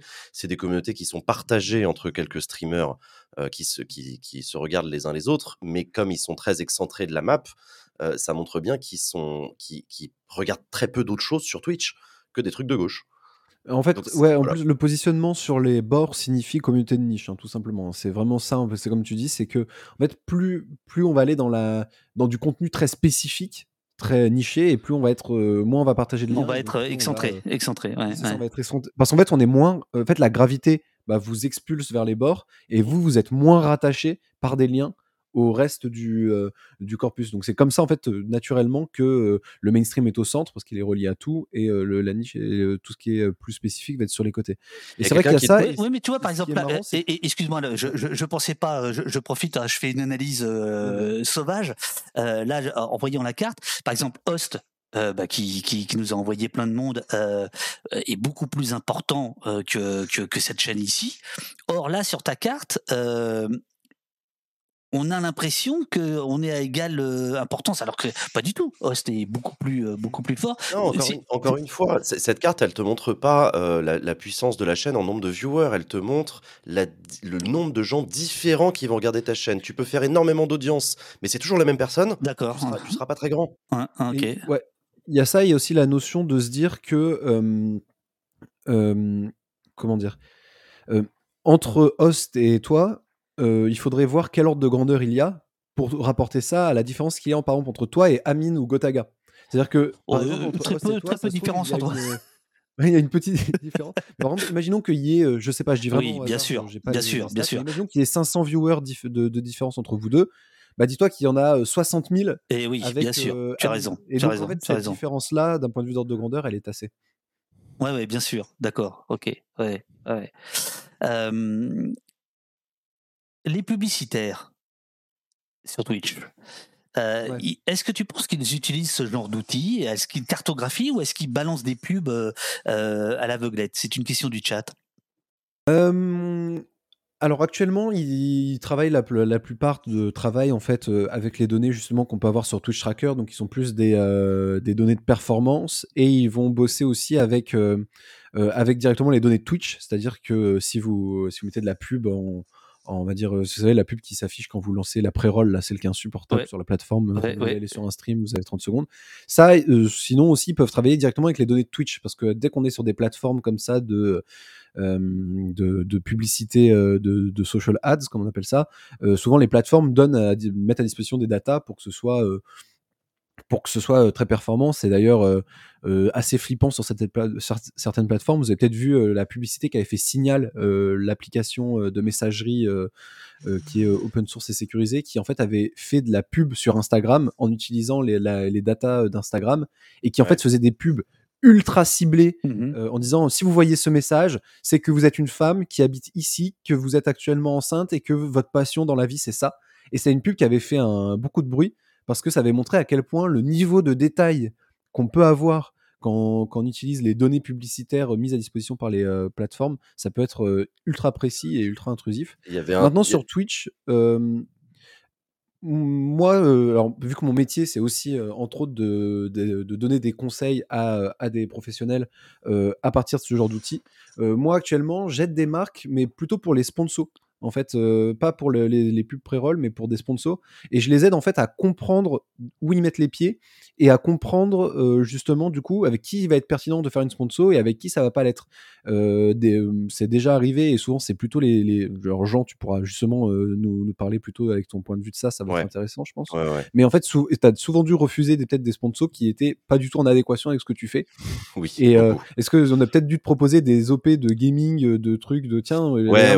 LoL sort euh, et en fait on sait pas trop à qui on s'adresse. Bah ma cartographie en fait, moi ce que je euh, propose c'est de dire bah même si vous connaissez pas bien la plateforme, je vais vous permettre euh, d'un coup d'œil de mieux comprendre un peu les rapports de force qu'il va y avoir, euh, mais, mais aussi les contenus, les euh, ça, ça- que- ça- qui- ça me rassure, j'aurai pas de proposition de sponsor grâce à ta carte, et je n'en peux pas. mais, mais- mais- non, non, mais c'est bien. Ils perdent pas de temps à t'envoyer un mail. C'est ça, c'est ça, c'est ça. C'est c'est cool. Merci Nicolas.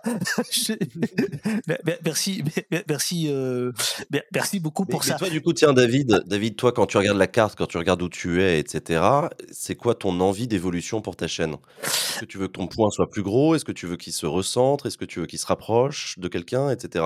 Alors, ça, toi? Moi, ce que j'ai- ce que j'aime bien, j'ai j'ai déconné en disant euh, ça ressemble à ma coiffure, c'est que, mais peut-être que j'ai une mauvaise lecture de, de la carte. C'est pour ça que j'ai invité Nicolas pour mieux comprendre comment il fallait la lire. C'est que j'ai l'impression qu'il y a quand même euh, une diversité euh, d'horizons des viewers. Voilà, dans effectivement dans un monde qui reste euh, celui qui est euh, euh, qui, qui, qui la, la, la gauchosphère en gros quoi. Euh, mais j'ai l'impression que bon voilà, il y a euh, il y a différents courants de la gauchosphère qui qui vient ici. Mais pour ne rien te cacher, je me pose la même question que Pimico dans le chat qui dit comment le Twitch de gauche peut élargir sa communauté ou Hyper Courgette qui est encore plus qui est encore plus sympa. Comment Davdu peut utiliser ces données pour rendre son stream plus performant entre guillemets. Euh, J'avoue que je ne sais pas. J'avoue que je ne sais pas. ma Alors, question sur quel est ton indicateur de la performance? Alors- pour, moi, c'est une question de choix. Alors, en, fait, moi, pour tout vous dire, je, cette carte me, c'est- pour moi, c'est comme un, une, comment dirais-je? Euh, Là, en ce moment, on est plutôt dans un dans un élan de nous autonomiser de Twitch, puisqu'on a lancé notre site oposte.fr, où on demande aux gens de s'abonner sur oposte.fr, où ils peuvent voir les replays comme ceux qui sub euh, sur Twitch, sauf qu'au lieu de donner euh, 50% des revenus à Jeff Bezos pour sa navette spatiale, il les donne pour euh, les salaires des gens de l'équipe, etc. On essaie de s'autonomiser parce que je pense qu'il y a un vrai, vrai danger à, à se lier autant à une plateforme qui a, euh, euh, qui a droit de vie ou de mort sur toi finalement, euh, qui pour l'instant ouvre à, bras, enfin, ouverts, etc., mais qui, à mon avis, va à un moment donné recentrer les choses, comme YouTube l'a fait, comme Facebook le fait depuis 10 ans, etc. Donc moi, je suis plutôt dans une tendance d'autonomisation, d'émancipation de Twitch. Mais quand je vois cette carte, je me dis, c'est quand même génial de faire partie d'un univers. Voilà, tu vois, c'est-à-dire que et, là tout d'un coup je me suis dit, ah mais c'est qui ces gens là très gros là-haut etc qui jouent à quoi etc bon euh, donc euh, il y a un sentiment d'appartenance qui, qui m'a bien qui m'a bien botté. Après est-ce que euh, moi par exemple Twi- Twitch Tracker dont tu parlais Jean j'y suis évidemment allé une ou deux fois je ne comprends rien tellement il y a de chiffres si tu veux je, pense que c'est c'est tout ça est très flatteur tout ça te fait croire que tu es au centre du monde que tu augmentes que ceci que cela.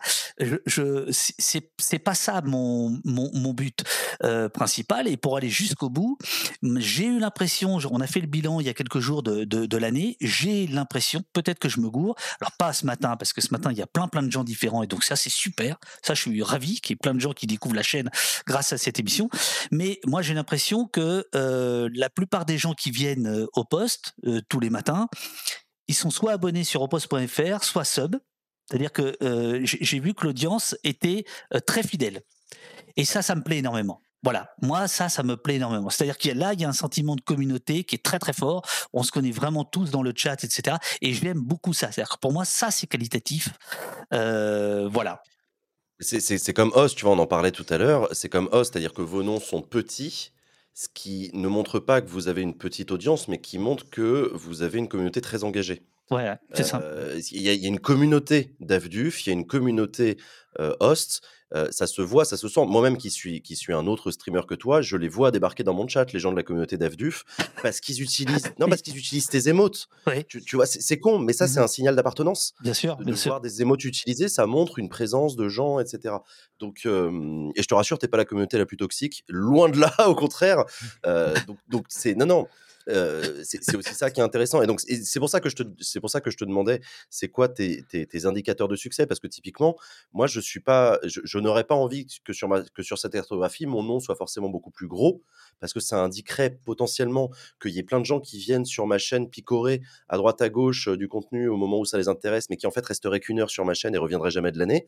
Moi ce qui m'intéresse c'est que ma chaîne soit utile aux gens et qu'elle qu'elle ait un impact sur leur rapport à la politique et moi, je le mesure en partie au fait qu'ils vont revenir régulièrement sur ma chaîne et qu'ils vont se créer une habitude de suivi de l'actualité. Et donc, moi, si mon nom est petit, ça me va très bien. Euh, en revanche, je veux qu'il soit le plus central possible euh, parce que je veux pas être assimilé à une chaîne qui s'adresse aux passionnés de la politique et Bien que sûr, aux passionnés ouais, de la ouais. politique, etc. Donc, tu vois, c'est ça la lecture que moi j'en ai en termes de dynamique. Où est-ce que j'ai envie d'aller et d'emmener ma chaîne, quoi. Et, et toi, Nicolas, tu, tu, tu répondrais quoi à Pimico quand elle demande comment le Twitch de gauche peut élargir sa communauté? Est-ce que as, ton travail d'analyste de, euh, peut aller jusque-là? Peut expliquer Euh, le succès bah- d'une chaîne plutôt qu'une autre? Oui, alors en fait, cet outil-là sert de base de travail pour ensuite aller en déployer d'autres, souvent pour essayer d'aller chercher ces réponses-là.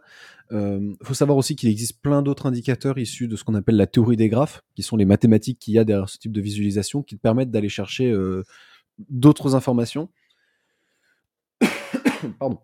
Le souvent, en fait, le- la première chose qu'on essaie de faire quand on est dans une démarche de, de ce qu'on va appeler acquisition, donc d'acquisition de communauté, c'est qu'on va essayer de voir quelles sont les, euh, les communautés qui sont proches de la mienne, mais qui ne sont pas la mienne. Ça va être le- la première chose que tu vas chercher. Un petit peu comme si tu te disais quels sont les, euh, les, les territoires que, euh, qui vont être les plus proches à, à aller chercher, mais qui sont pas encore chez moi. Et donc, tu peux. Ah, C'est-à-dire, c'est vraiment un jeu de, de, de, stratégie, quoi. C'est plus oui, du ça, drapeau. c'est civilisation, c'est ça. C'est tu vas aller en fait quel, royaume tu vas aller attaquer en premier. Euh, mais en fait, il y a un peu ce truc-là, mais plutôt dans le sens de, mais en fait, les gens qui ne me regardent pas euh, particulièrement, qui me regardent un peu, mais qui sont pas non plus très loin, qu'est-ce qu'ils regardent en fait? Déjà, c'est la première question que tu peux te poser. C'est de te dire, euh, ok, donc moi, je suis dans une communauté où on va parler de politique, d'actualité, etc. Mais si on regarde ceux qui sont à côté et qui font pas forcément ça, qu'est-ce qu'ils font? Et, euh, et ça, c'est un premier truc qui peut être intéressant. Euh, D'où ils sont issus aussi, comment, euh, qu'est-ce qui fait que leur positionnement est là. Et donc, si tu comprends quelle est en fait, parce que les, les frontières sont assez floues et poreuses quand on parle, dès qu'on parle de communauté. En fait, même de manière générale, dire qu'on appartient à une communauté, c'est euh, c'est pas forcément quelque chose euh, qui est euh, de- quelque chose d'exact. C'est on appartient à des communautés. Mm. C'est-à-dire que là, par exemple, dans le chat, on a les gens qui sont dans la communauté d'Avduf, mais on a aussi euh, ceux qui vont être potentiellement, ils vont également être dans la communauté euh, Jean Massier, également être dans la communauté peut-être League of Legends ou euh, dans la communauté, je sais pas moi, Amine et Billy. Parce qu'en fait, on, a, on, a, on est tous multicommunautaires dans le sens où on a différents hobbies et que c'est pas parce que tu es fan de foot et fan de musique que tu es soit dans la communauté foot ou soit dans la communauté musique.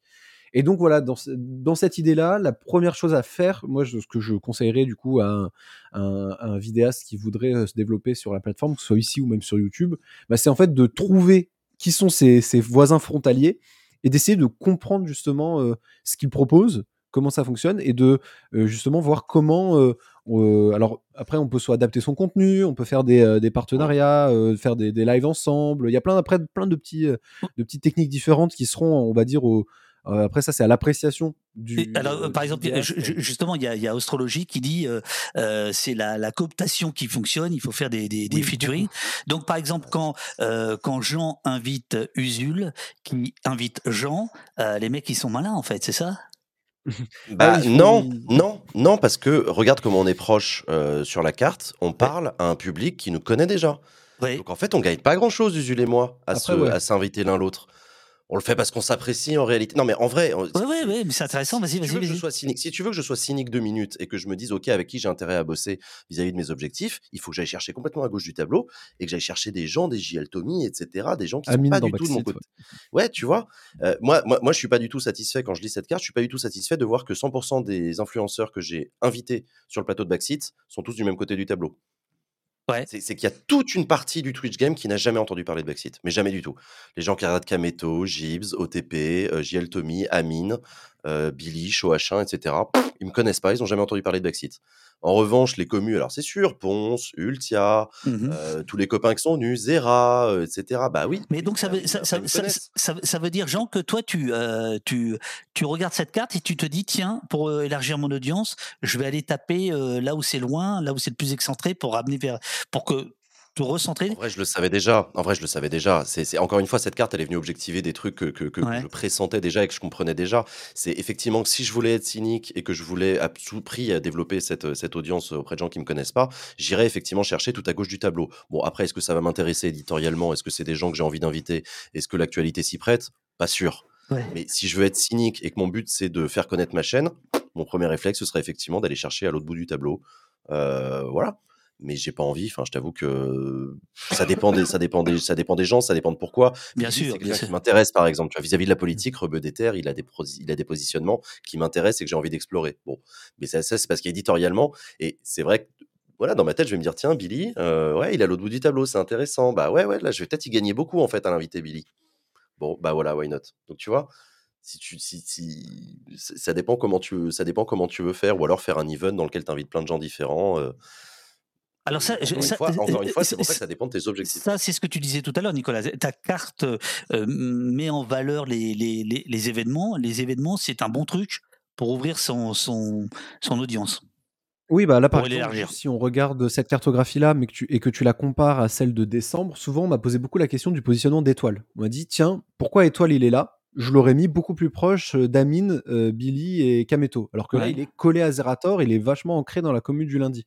Et en fait, j'ai expliqué ça en, en, en re- recontextualisant la cartographie et en disant que, bah, en fait, là, on est en train de regarder de septembre à décembre. Qu'est-ce qui s'est passé de septembre à décembre du côté d'étoile? Bah, Il s'est passé question pour un streamer euh, avec Alain Chabat au Z-Event où du coup naturellement bah, on voit que Étoile et Zerator sont très très proches l'un de l'autre parce que c'est la communauté Z-Event on pourrait l'appeler euh, dire comme ça qui euh, est aussi allé, qui voir autant Zerator que, que Étoile et il y a eu aussi euh, ils ont il y a eu l'arc Minecraft donc ils ont beaucoup joué à Minecraft et Étoile a beaucoup joué à Minecraft avec tous les gens qu'il y a à droite là de la cartographie donc avec Antoine Daniel JDG Mintos etc mais en fait si après on regarde la cartographie mais que sur le mois de décembre Là, on voit qu'Étoile, il est beaucoup plus proche d'Amine et il est beaucoup plus proche de Kameto. Il est un petit peu entre les deux communautés. Et en fait, c'est parce que justement, sur le mois de décembre, sur la période sur laquelle j'ai fait, mes, euh, j'ai fait mes, mon analyse pour cette cartographie-là, bah, il y a eu moins d'événements avec les autres. Et euh, il a fait plus de contenu, euh, même avec Squeezie, il a fait plus de contenu avec les autres. Donc en fait, on voit qu'en fonction du type de contenu que tu produis, et donc des, de l'affinité que va pouvoir avoir ton audience avec certains types de contenus, ton positionnement dans la cartographie euh, va évoluer. C'est-à-dire que si demain euh, Jean se met à faire euh, un mois complet que de Flight Simulator, il aura peut-être un positionnement qui va être beaucoup plus dans la communauté gaming.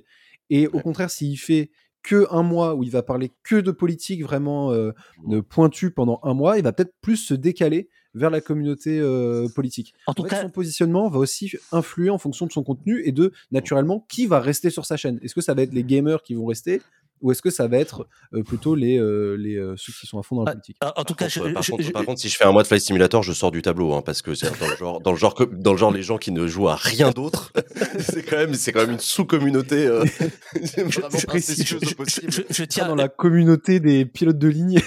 Mais oui, non, mais c'est ça. Il y a des pilotes de ligue et tout qui, qui regardent. Je rappelle quand même à tout le monde que je suis le premier streamer du monde sur Flight Simulator.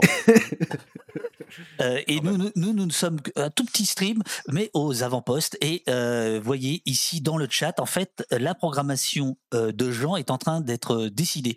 Jean, il faut que tu lises parce que voilà, euh, euh, t'as, ta commu qui te dit ouais ouais Billy, il faut, euh, il faut que tu le fasses. Il y a une question qui t'est euh, directement posée, Jean, de par euh, Jen. Euh, où peut-il a-t-il entendu parler de Backseat et juste ils veulent pas car ils sont d'extrême droite par rapport au fait que tu n'avais pas euh, une certaine audience et peut-être que tu vas juste ramasser des trolls Je et faire pas. imploser ta commu. Je pense pas. Ok. Je, je pense pas que ce soit des gens d'extrême droite. Je pense que ce sont des gens extrêmement éloignés de la politique, Mm. notamment des jeunes très jeunes et euh, des jeunes qui ont un rapport particulièrement conflictuel avec la politique. Euh, moi, je fonctionne très bien. Ma chaîne fonctionne très bien auprès des gens qui ont un rapport conflictuel à la politique, mais qui sont pas opposés à l'idée de se réconcilier avec. Euh, en revanche, les gens qui sont vraiment en divorce avec la politique, ils regarderont jamais ma chaîne, ils cliqueront pas, ça les intéressera pas, et je peux le comprendre. Donc je pense que les communautés, euh, les communautés Amine, Billy, Kameto, etc., c'est des gens qui, euh, vraiment pour eux, la politique c'est du japonais et ça ne les intéresse pas de la suivre, de la comprendre, etc. Ils- voilà, ça viendra peut-être plus tard. Moi, j'ai remarqué un truc depuis en 7 ans de travail sur ma chaîne que j'ai réussi à, je réussis à intéresser des gens par vague au moment des événements politiques. Euh, les attentats, la guerre en Ukraine, l'élection présidentielle, le Covid sont autant de moments d'actualité qui vont avoir tendance à politiser des gens à défaut de les politiser, au minimum de les intéresser. Tiens, qu'est-ce qui se passe? Comment sont décidées les choses et tout? Là, on a une réforme des retraites qui va être annoncée euh, en fin d'après-midi. On va peut-être probablement avoir un mouvement social d'ampleur qui va peut-être intéresser des gens euh, à la politique, des gens qui jusque-là en étaient éloignés et tout. Donc, on, a ces phénomènes-là euh, en politique, et donc on verra, euh, on verra ce qui va se passer si demain il y a un mouvement social de jeunes anti-Macron pour quelque raison que ce soit, s'il si, s'il rend le SNU obligatoire par exemple, euh, là je pourrais potentiellement avoir une vague énorme de jeunes qui se politisent très vite en fait et qui vont euh, du jour au lendemain devenir hyper intéressés à savoir comment ça marche.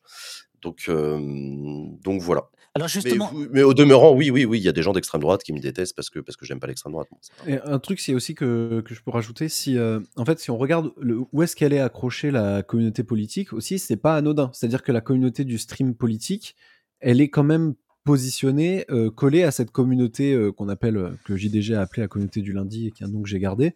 Mhm. Et en fait, si on regarde quels sont les streamers qui font ici, euh, on va reparler de, de frontières entre euh, entre la communauté, on va dire, de, de gamers et euh, la communauté euh, politique, bah, on voit que ce sont quand même des streamers qui ont aussi, euh, qui sont aussi politisés ou qui n'hésitent pas à parler de politique aussi en stream. Alors je vois par exemple il y a Karim Debache, il y a, alors il va y avoir aussi un peu des anciens avec Benzaï, Seb, JDG, mais on va avoir aussi Angle Droit, on va avoir aussi Orti, Baguera, enfin on, s- les- Mhm. on va dire la, la, la frontière de, de, de streamers qu'il y a entre qui rattachent le, le, le Twitch politique au, au Twitch complet, ce sont aussi des streamers où on sent qu'il y a cette notion politique aussi qui est assumée. Là où si on va de l'autre côté euh, de la cartographie, on pourrait pas justement, je pense, donner euh, de, enfin, attribuer de couleur politique alors je- aux, aux streamers. Justement, Nicolas, il y a plusieurs euh, questions. Une qui a, qui a été posée euh, au tout début, à laquelle on n'a pas répondu. C'est euh, est-ce que ta carte identifie, parce qu'on a parlé tout à l'heure de la, la, la twittosphère de, de la gauchosphère de, de, de, de- de Twitch, euh, mais est-ce que euh, ta carte identifie les fachos? De Twitch Est-ce qu'il y en a? Euh, Est-ce qu'ils sont eux aussi euh, excentrés et où est-ce qu'ils sont? Alors, Ou est-ce que tu il n'y a pas de, j'ai pas, j'ai pas trouvé de, on va dire de, de communauté euh, de, de, de droite, d'extrême droite. Mais en fait, j'ai même pas trouvé d'autres communautés politiques que la euh, communauté politique euh, de gauche. Maintenant, euh, il y a certaines figures qu'on connaît bien.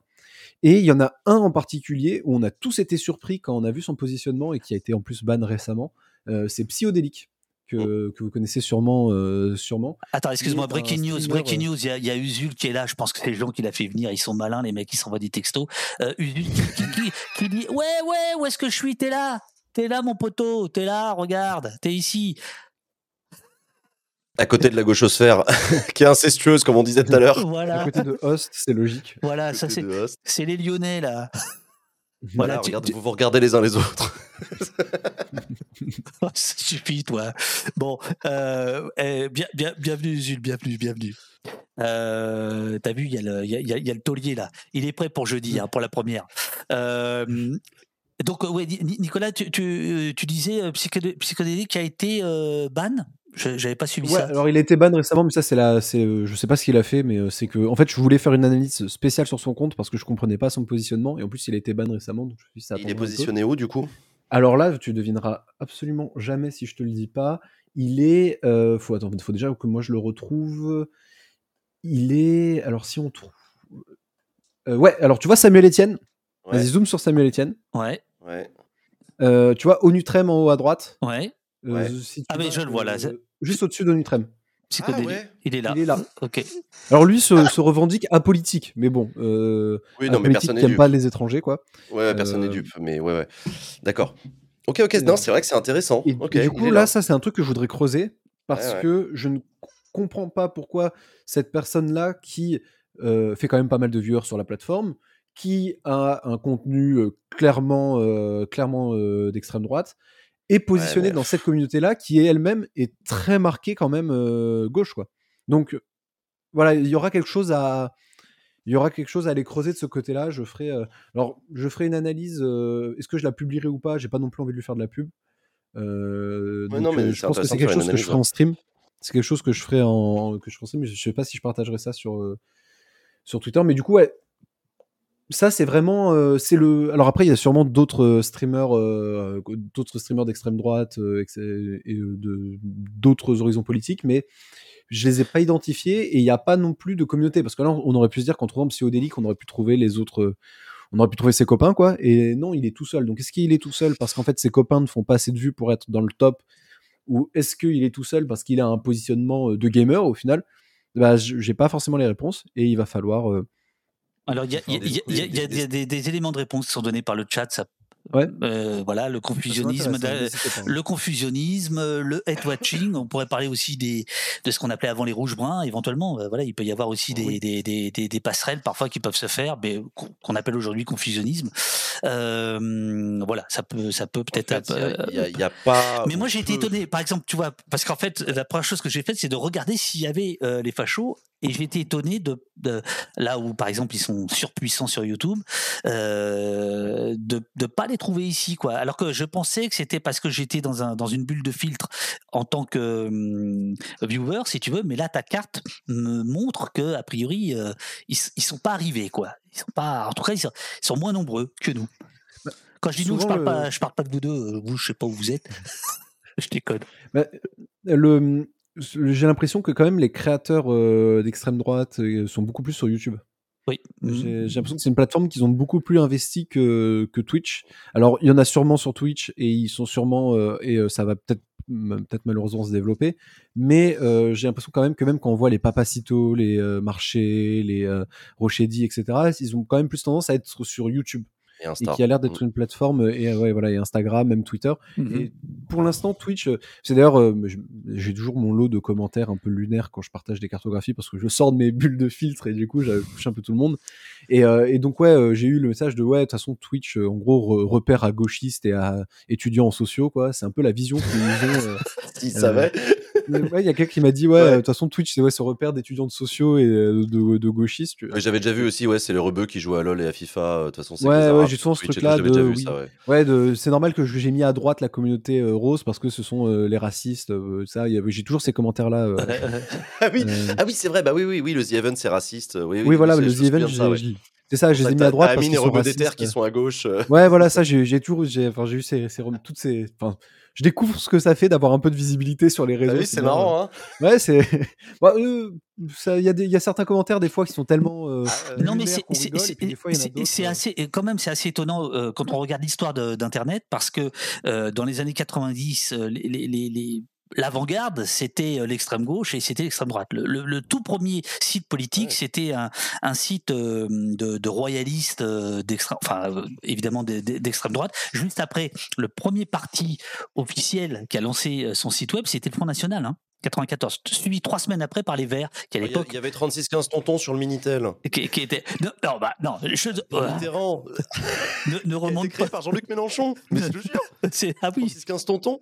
Mais Non, mais ce que je veux dire, c'est que voilà, la- la- tu vois, les, les, les, les radicaux, oui, oui, qu'ils soient de gauche ou de droite, ont toujours euh, pris euh, d'assaut les, les nouveaux systèmes, enfin voilà, les nouveaux moyens de d'expression. Et là, sur le Twitch, c'est c'est bizarre. Euh, le- je pense que l'extrême droite se sent très très puissante sur YouTube. Je pense qu'elle.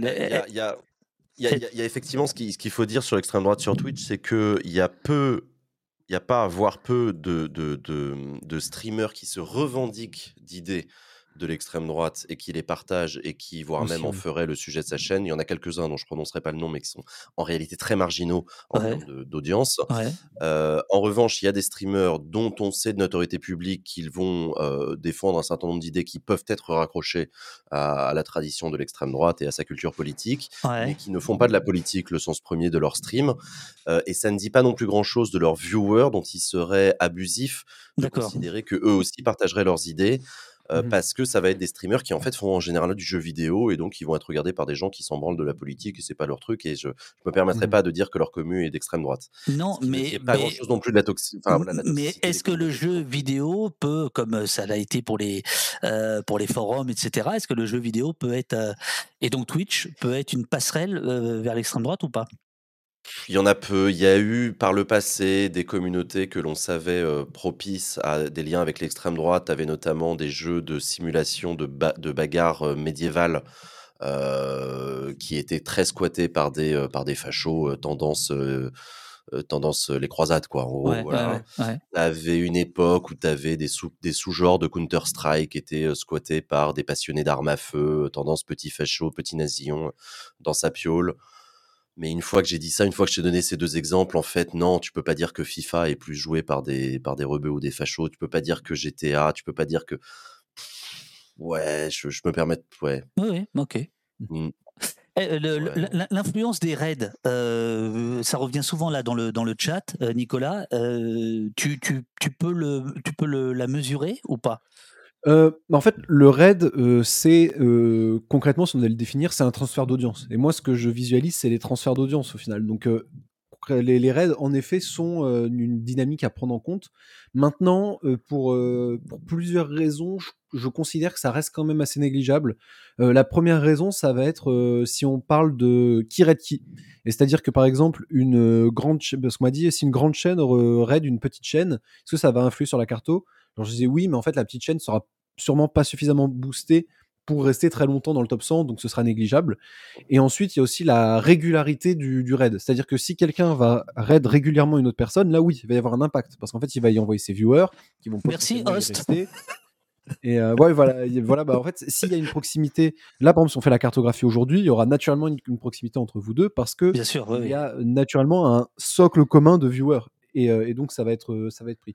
Maintenant, euh, c'est assez rare qu'une même personne en raide une autre de très très très régulièrement et donc ces phénomènes-là vont être, euh, vont être souvent marginalisés. Mais c'était Go- c'était Gotaga qui en parlait et qui disait euh, euh, bah oui si je raid tous les jours pendant un mois Mister MV on sera à côté. Bah oui vous serez à côté, mais au final la cartographie ne fera que montrer une réalité qui a eu lieu sur la plateforme. Bien sûr, bien sûr. oui, pendant un mois, vous vous êtes raid tous les jours, donc oui, forcément, vous avez eu des viewers en commun. Je Mais suis ce vraiment pas sûr bizarre. que le public de Gotaga soit fan du contenu d'MV et vice versa. hein, Ouais, bah, je pense pas qu'ils. je Je les pense aime bien tous les deux, hein, c'est pas le sujet, mais. En fait, oui, ce serait, ce serait forcé au final. Ce serait avec les raids, on forcerait une tendance et je Oui. pense que peut-être que ça crée, en fait, ça créerait un espèce de phénomène bizarre où peut-être que les gens resteraient pour se dire, bah en fait, on, on participe à ce truc de raid tous les tous les jours, mais voilà, ça serait à la marge quoi. Donc je pense pas que les raids influent tant que ça et je pense qu'en plus de ça, les raids sont souvent à l'image déjà des transferts de communauté qu'il peut y avoir. On va avoir souvent tendance à raid quelqu'un qui va être plus ou moins, enfin quand même plutôt proche de son paysage personnel. Donc, euh, euh, ça m'étonnerait que quelqu'un qui soit dans Mais une donc- communauté. euh, Donc quand tu quand tu scrapes les données, quand tu les quand tu les traites, tu tu tu te poses pas la question de pondérer euh, s'il y a eu des, des raids ou pas. Ça fait partie de l'écosystème et basta ça quoi fait en fait. partie, ouais. Ouais, d'accord. Ouais, pour moi, ça fait, en fait, je montre, euh, en fait, je montre les audiences. Donc, si les audiences ont été impactées par un raid, euh, c'est, ça, ça fait partie de la cartographie. En Comme fait, tu le dis, c'est une euh, réalité. Donc, euh, oui. Ouais. oui.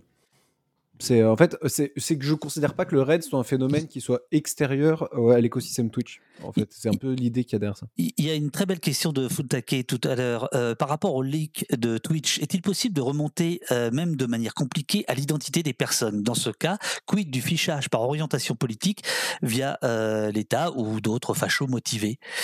Euh, Est-ce que, euh, est-ce que, pas toi évidemment Nicolas, pas, pas, pas ta carte, mais ta carte Si, si, je vous surveille. euh, j'ai, huit écrans là. J'ai vos noms. Je monitore tout.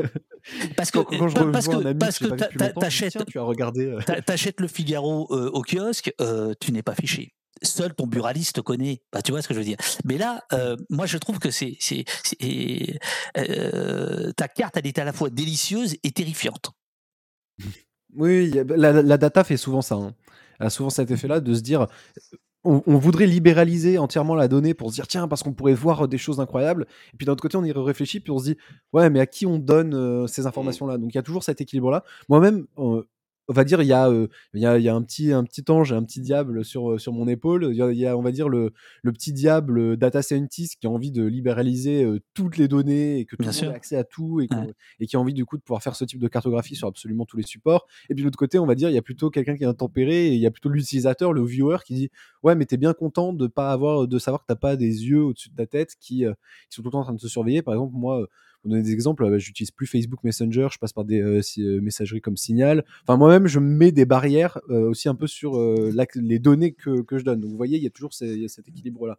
Parce qu'on on- on est quand même bien d'accord que le, le modèle économique de, de- de Twitch, c'est quand même la- les données que nous donnons à, à Amazon qui, la qui- publicité. la publicité et, Et, puis, et puis le traitement de données. En fait, Non euh, pour Twitch, je pense qu'il y a, il y a- il y a quelque chose d'encore plus, euh, de, de peut-être d'encore moins concret. Il y a une question de soft power euh, du, du côté de- d'Amazon, Mhm. qui est de se dire, nous possédons la plateforme euh, de streaming numéro 1 sur Internet. Et il faut savoir que Twitch n'est pas rentable euh, pour, euh, pour Amazon. Et qui d'ailleurs, il commence à se dire, ouais, mais est-ce que... Pour ce Post soft non plus, hein. Est-ce que de se dire que ce soft power va être suffisant justement pour garder un gouffre monétaire parce que un gouffre financier parce que faut savoir que le streaming ça, euh, ça coûte très très très cher Mhm. euh, à mettre en place notamment avec toutes les questions de serveurs et de bande passante. Mm. Juste le stream là, ça, euh, je pense que si on devait juste compter euh, combien tu as coûté à Amazon euh, avec tes visionnages, le, c'est des dizaines de milliers d'euros par par année.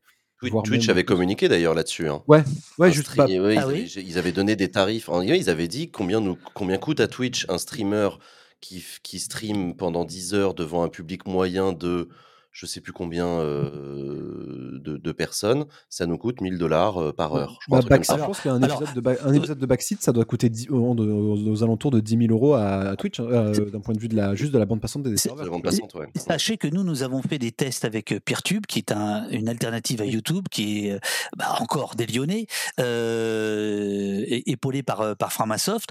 On a fait un live, il y avait 400 personnes. Mon hébergeur a calculé, euh, ça coûterait 6 euros par heure pour 400 personnes. 400 personnes? Ouais. Ça va, Virtuum hein.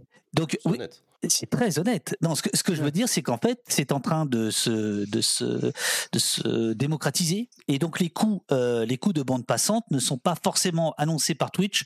Je pense qu'il faut un petit peu les, les réviser. Voilà. Oui, Et- je suis d'accord et- avec toi. D'aut- D'autant que moi, ça m'a surpris Mm. quand ils ont annoncé ces coûts-là. Ouais. J'ai jamais vu une boîte communiquer comme ça sur ses coûts. Je trouve Mm. ça. Mais voilà. C'était pour justifier le, Ouais. le- des, des, des, le- enfin, des règles. qu'ils ont Détruisons Amazon. dans lequel ils ont, ils ont triché. Non, il y a J'aime bien- Attends, attends, attends, Bobinette a raison. Détruisons Amazon, regardons des live Twitch.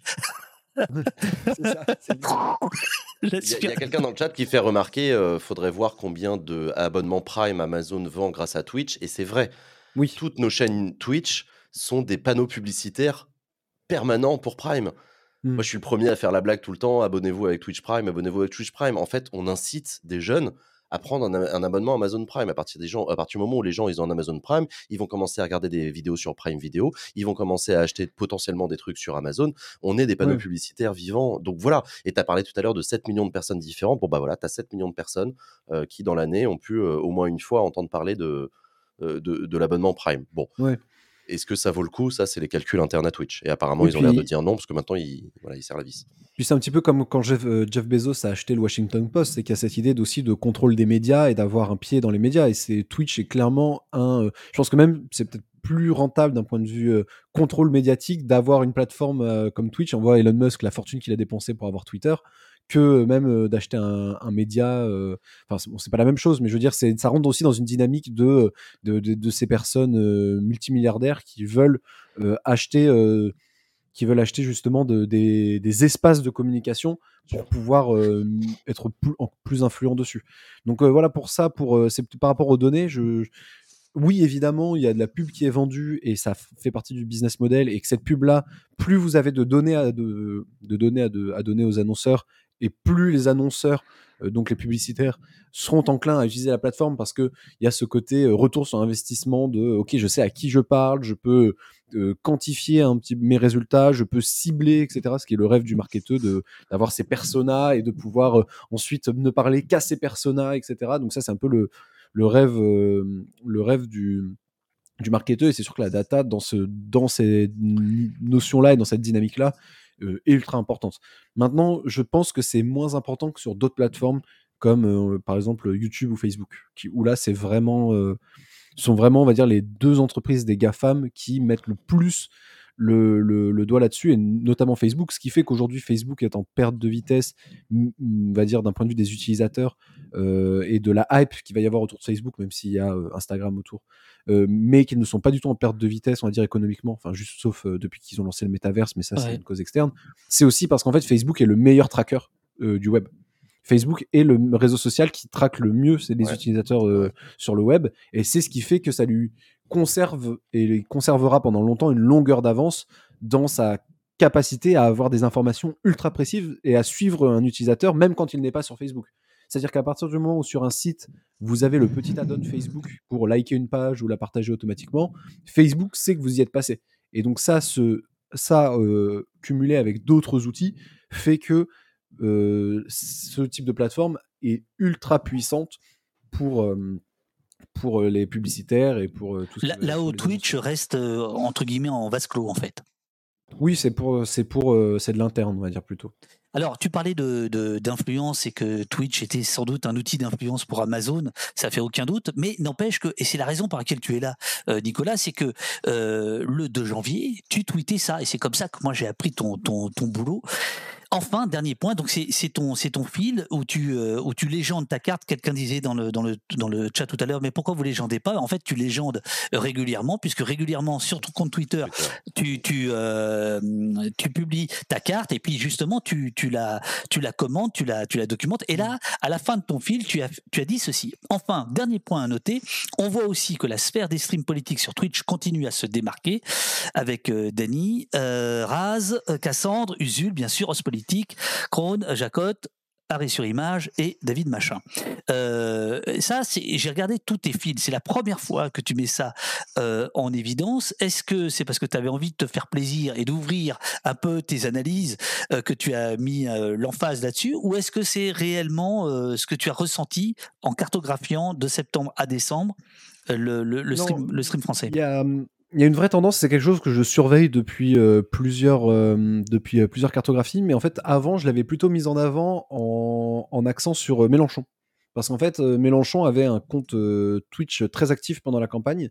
Et donc, quand j'en ai parlé avant, plutôt que d'axer autour, autour des, des streamers, on va dire, qui sont des vrais streamers, quoi, j'avais plutôt soulevé parce que, en fait, le problème du thread, c'est que Twitter, c'est hyper bien pour partager mon travail parce que ça me permet justement de d'avoir une vitrine énorme et de toucher beaucoup de monde. Mais d'un autre côté, d'un point de vue de l'analyse, on est assez restreint. Quoi. Ouais, bien on sûr. n'a pas Ouais, beaucoup- ouais. Déjà, mes threads, euh, je fais des threads à 20 tweets, euh, j'ai l'impression de parler beaucoup trop, alors qu'en fait, dans le contenu, c'est assez Non, en plus, en plus, Mais, t'as- t'as euh, un truc particulièrement euh, pervers, c'est que tu, tu cites tes, tes Oui, fils je- dans ton fil. J'adore, oui. c'est une espèce de truc. Oui, ça va, ça fait un je cartographie mes tweets en fait. Ah ouais, je pense, je- je- je pense- mais là, il va, il va te falloir une grosse, grosse machine, hein, mon vieux. Oui, parce qu'en plus, quand je, renvoie vers des analyses précédentes, je ne mets pas juste l'image, je remets le fil d'avant, donc c'est vrai que tu peux te perdre dans ce, dans ce dédale. Mais, euh, mais en, en plus, ouais, là, par contre, le, le- pour revenir euh, à, la- à ta question, j'avais déjà souligné le stream politique, mais j'avais souligné le fait qu'il y avait Mélenchon et que oui, du coup, il y avait les streamers qui autour, mais que c'était intéressant de voir que bah, les politiques arrivaient sur Twitch, qu'il y avait aussi la chaîne de BFM TV, j'avais fait une analyse sur la chaîne de BFM TV qui est arrivée et ça avait fait un tollé. Euh, c'est un peu toutes ces choses-là que j'avais regardé. Par exemple, j'avais vu que bien que la chaîne de, de BFM TV avait fait un tollé quand ils étaient arrivés, parce que justement, il y avait des communautés qui avaient rien à voir qui étaient venues les, les tracher. Il est trop cher. Bah, Ouais, en ouais. fait, une fois que cette vague-là est passée et que les gens se sont dit, bon, bah voilà, bon, maintenant c'est fait, BFM est sur, euh, BFM est sur Twitch et que tout le monde en avait plus rien à faire. Bah, en fait, ils ont quand même réussi à avoir une petite communauté de 200, 300 personnes qui venaient et qui discutaient. C'est- Il y a vraiment, ils ont continué à streamer. Alors, je sais pas s'ils le font encore, mais ça, ce truc-là a quand même un peu perduré et il y avait du monde. Et, euh, et donc ça, c'est un autre angle que j'avais montré, c'est-à-dire que bah, passer le premier, euh, le premier, les premiers trolls et le, ce premier live qui a été un peu, je pense, euh, je pense que ça, c'est un truc qui restera un peu dans l'histoire de Twitch. Ce moment où BFM TV est arrivé et ce qui, comment ils se sont fait rejeter et tout. Bah, en fait, une fois passé ça, bah, ils se sont insérés quand même dans ce Twitch politique, alors pas avec les, les streamers et pas avec ce qu'on pourrait appeler la gauchosphère, mais ils étaient quand même pas loin dans cet écosystème. Donc voilà, c'est en fait j'avais Et co- comment comment t'estimes co- comment t'expliques ça que là euh, euh, Arnaud nous dit que même France Info actuellement c'est 200 300 personnes. Euh, comment tu expliques et peut-être toi aussi Jean euh, de part ta, position de pionnier euh, généra- génération génération 2 et demi de, de Twitch euh, euh, comment euh, comment on peut expliquer que les que les comptes institutionnels ne percent pas? Parce que c'est de la merde Très bien. Non. Alors on va le tweeter Non. ça. Clip, Non, non, tweet. non, je vais pas me faire que des amis, mais le, fait est que j'ai discuté avec toutes ces chaînes, évidemment, euh, plein de fois et tout. Ils, ils m'ont, ils m'ont pas mal parlé avant de se lancer à, à- à plein d'échelons différents. Le truc, c'est que sur Internet, beaucoup de médias, en fait, beaucoup de médias traditionnels font l'erreur d'essayer de mimer sur Internet des logiques qui sont propres à des espaces médiatiques hors Internet. Par exemple, il y a beaucoup de médias qui pensent que leur marque média a une énorme valeur sur Internet et sur des réseaux comme Twitch. Tu as des marques médias qui, effectivement, ont beaucoup de valeur. BFM, Le Monde, France Info, Radio France, France Télévisions, ce sont des marques médias qui, pèsent pas mal dans l'espace médiatique. Sauf que sur Internet et dans un public comme celui de Twitch, en fait, ça, pèse que dalle. Voire même c'est contre-productif, parce que sur Twitch, les logiques ne sont pas les mêmes qu'ailleurs. Euh, sur Twitch et sur, et sur YouTube et sur Insta, on a des logiques de personnification, euh, d'incarnation, euh, de, de, proximité humaine et sensible entre l'émetteur et le récepteur, que ces médias-là ne savent pas faire. Et, ça, c'est ce que j'avais essayé d'expliquer à BFM. Personne n'a envie d'être ami avec BFM TV. Personne n'a envie de passer un moment sympa avec BFM TV, à échanger. Avec... On n'a pas envie d'échanger avec BFM TV. On a envie que BFM TV nous informe de trucs qui sont en train de se passer, mais on n'a pas envie d'échanger avec BFM TV. On s'en fout. Et, c'est ça, en fait, qui explique pour moi l'échec des marques médias qui débarquent sur Twitch. C'est que ce qu'elles ont à apporter n'a aucune valeur. Euh, la puissance de leur marque, la valeur de leur marque aux yeux du public, euh, leur savoir-faire journalistique, qui est un vrai savoir-faire, n'a pas beaucoup de valeur sur, euh, sur Twitch, où on va pas valoriser particulièrement l'exactitude de l'information, le fait qu'elle soit présentée par quelqu'un de poli bien élevé qui euh, dira pas un mot de travers.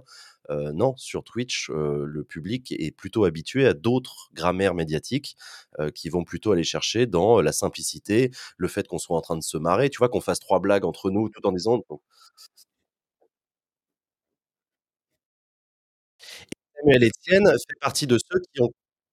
Mais oui, et notamment les codes, c'est quoi? C'est que sa chaîne porte le nom et le prénom d'un être humain, heu, voilà, qui présente sa tronche, heu, face caméra. Heu, le fait qu'il fend l'armure en présentant, sa vie, en filmant depuis chez lui, avec ce côté un peu à l'arrache, heu, rock'n'roll, radio libre qui, en fait, marche bien parce que sur Twitch, on aime bien ça.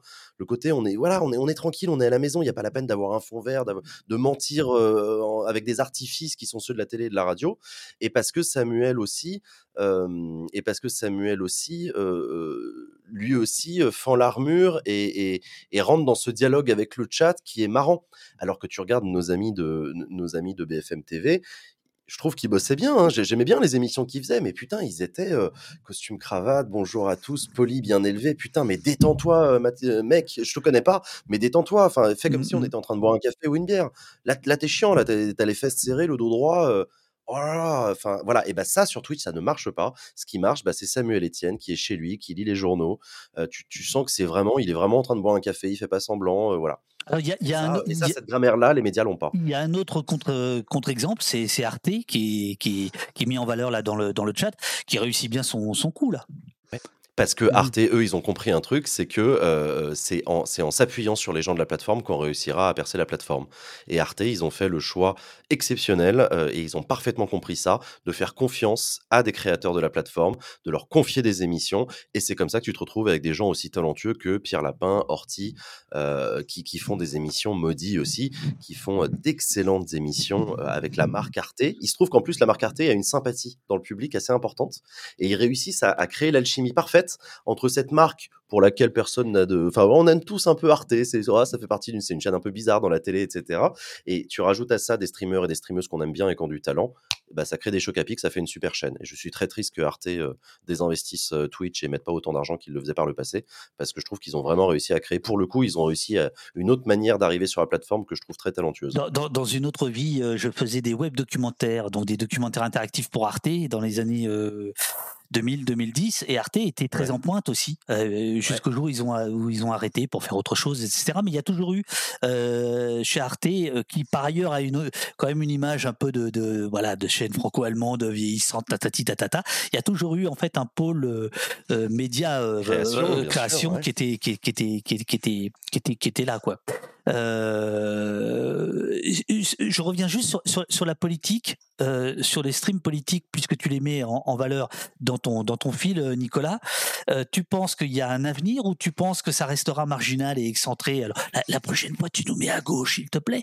Le problème, c'est que maintenant, j'essaye de toujours garder la même orientation pour qu'on puisse s'y retrouver. Donc, malheureusement, je, à moins que, je, que la Mais ça sert à rien d'essayer de, de, nous rendre fréquentables. C'est ça sert à rien.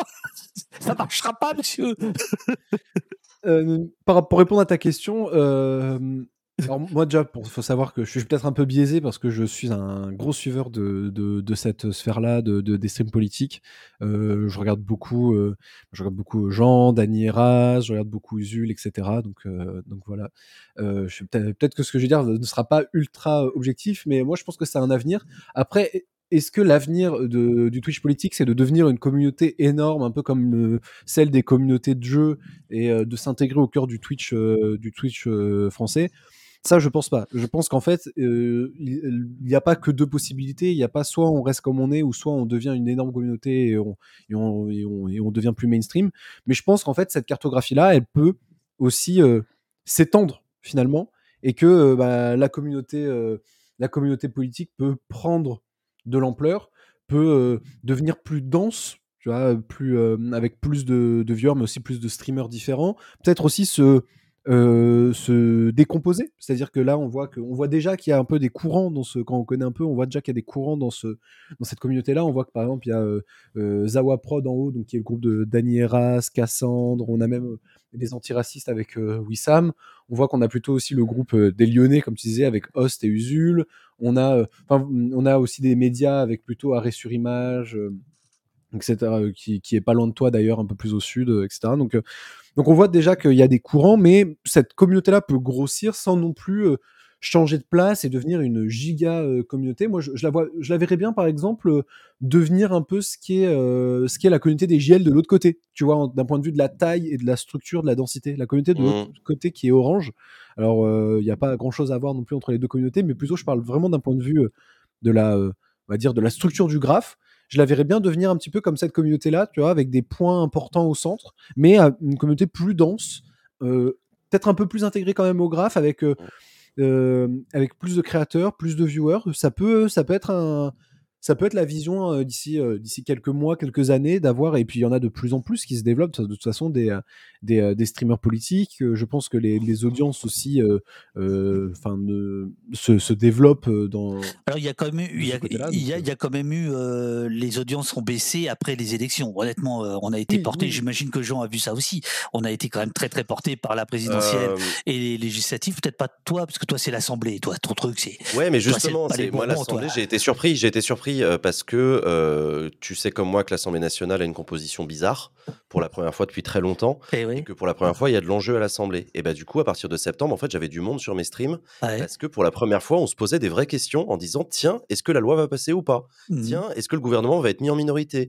Tiens est-ce que 49.3 ou pas 49.3 Et bah mine de rien euh, j'ai eu des très très bonnes audiences à partir de septembre alors que moi je m'attendais mmh. à, ce que ça s'effondre. Hein. Post présidentiel, post été les gens sont partis en vacances. Je me suis dit à la rentrée il y aura personne. Et en fait, non, non, non, non, les gens étaient hyper intéressés.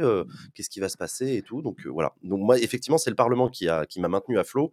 Mais, mais c'est vrai que la présidentielle suivie des législatives, normalement, ça, ça effondre les gens. Ils sont fatigués, ils veulent plus en entendre parler. Foutez-nous la paix. Alors il y a, y a Des qui, qui, nous dit les, les streams QAG dans question au gouvernement sont super intéressants. On a on a essayé de te faire un peu concurrence, on en a fait quelques uns. Bon, on a été écrasé par le, par le pape euh, Jean, donc. Euh, pape Jean. Vous savez, c'est pas facile, hein. Ah, c'est pas facile. Mais en fait, non, moi, je vais te dire pourquoi j'ai j'ai arrêté. C'est parce que j'ai eu l'impression euh, de participer à, à un, à un spectacle, en fait. Et, et de et de pas être dans la politique. Et donc je me disais, même quand bien même l'enjeu est immense, la notabilisation du Front National, etc. Mais toute façon, tu es là pour, enfin, je veux dire, voilà, tu es là pour faire la vigie.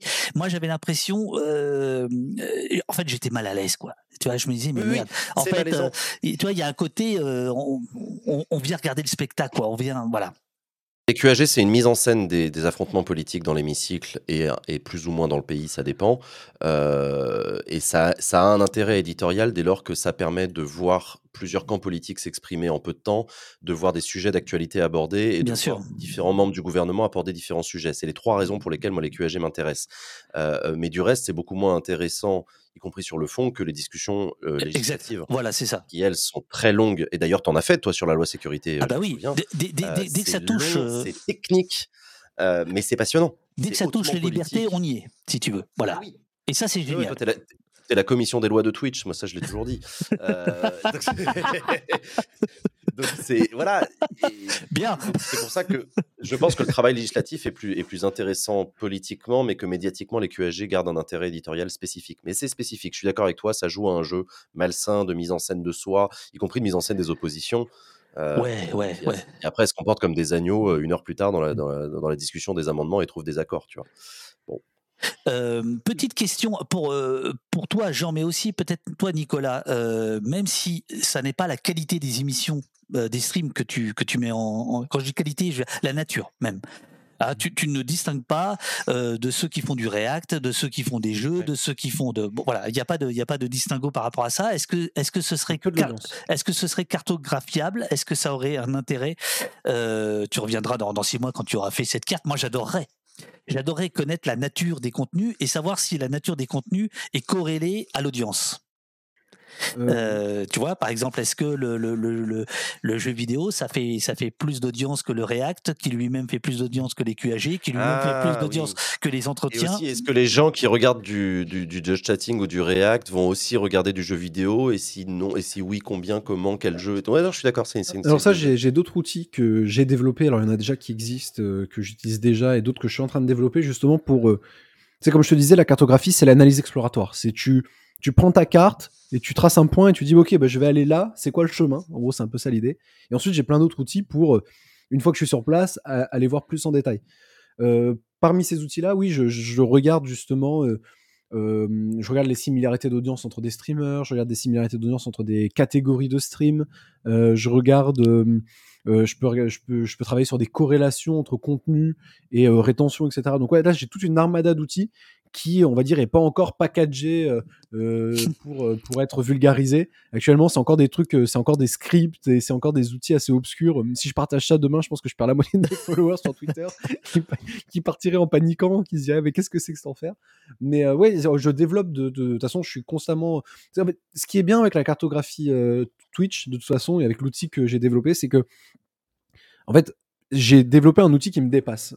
Et euh, alors souvent, c'est assez négatif de dire ça d'un point de vue de ça, d'un, point de vue méthodologique, mais là, c'est un peu Frankenstein, c'est-à-dire qu'en fait, j'ai établi une méthodologie pour visualiser un, écosystème, mais en fait, les conséquences de cet outil d'un point de vue de l'analyse me dépassent dans le sens où je ne comprends pas l'intégralité de la cartographie. Je, ne la comprends pas parce que je ne connais pas l'intégralité du Twitch euh, francophone. Et parce qu'en plus, comme il est perpétuellement en train d'évoluer, euh, pour que je me tienne au courant de chaque point, pourquoi il est positionné là où il est positionné, et de chaque, euh, de, on va dire, de chaque euh, tendance, de, de- je, je peux pas être au, fait de tout ça, et donc c'est pour ça que l'outil euh, me dépasse, non pas qu'il me dépasse d'un point de vue méthodologique, mais euh, c'est comme si j'avais face à moi une carte de France, ouais, je ne connais pas l'intégralité du territoire français, et je ne connais pas aussi l'intégralité, on va dire peut-être de la géologie euh, qui explique pourquoi euh, il y a une ville ici et pas à côté, etc.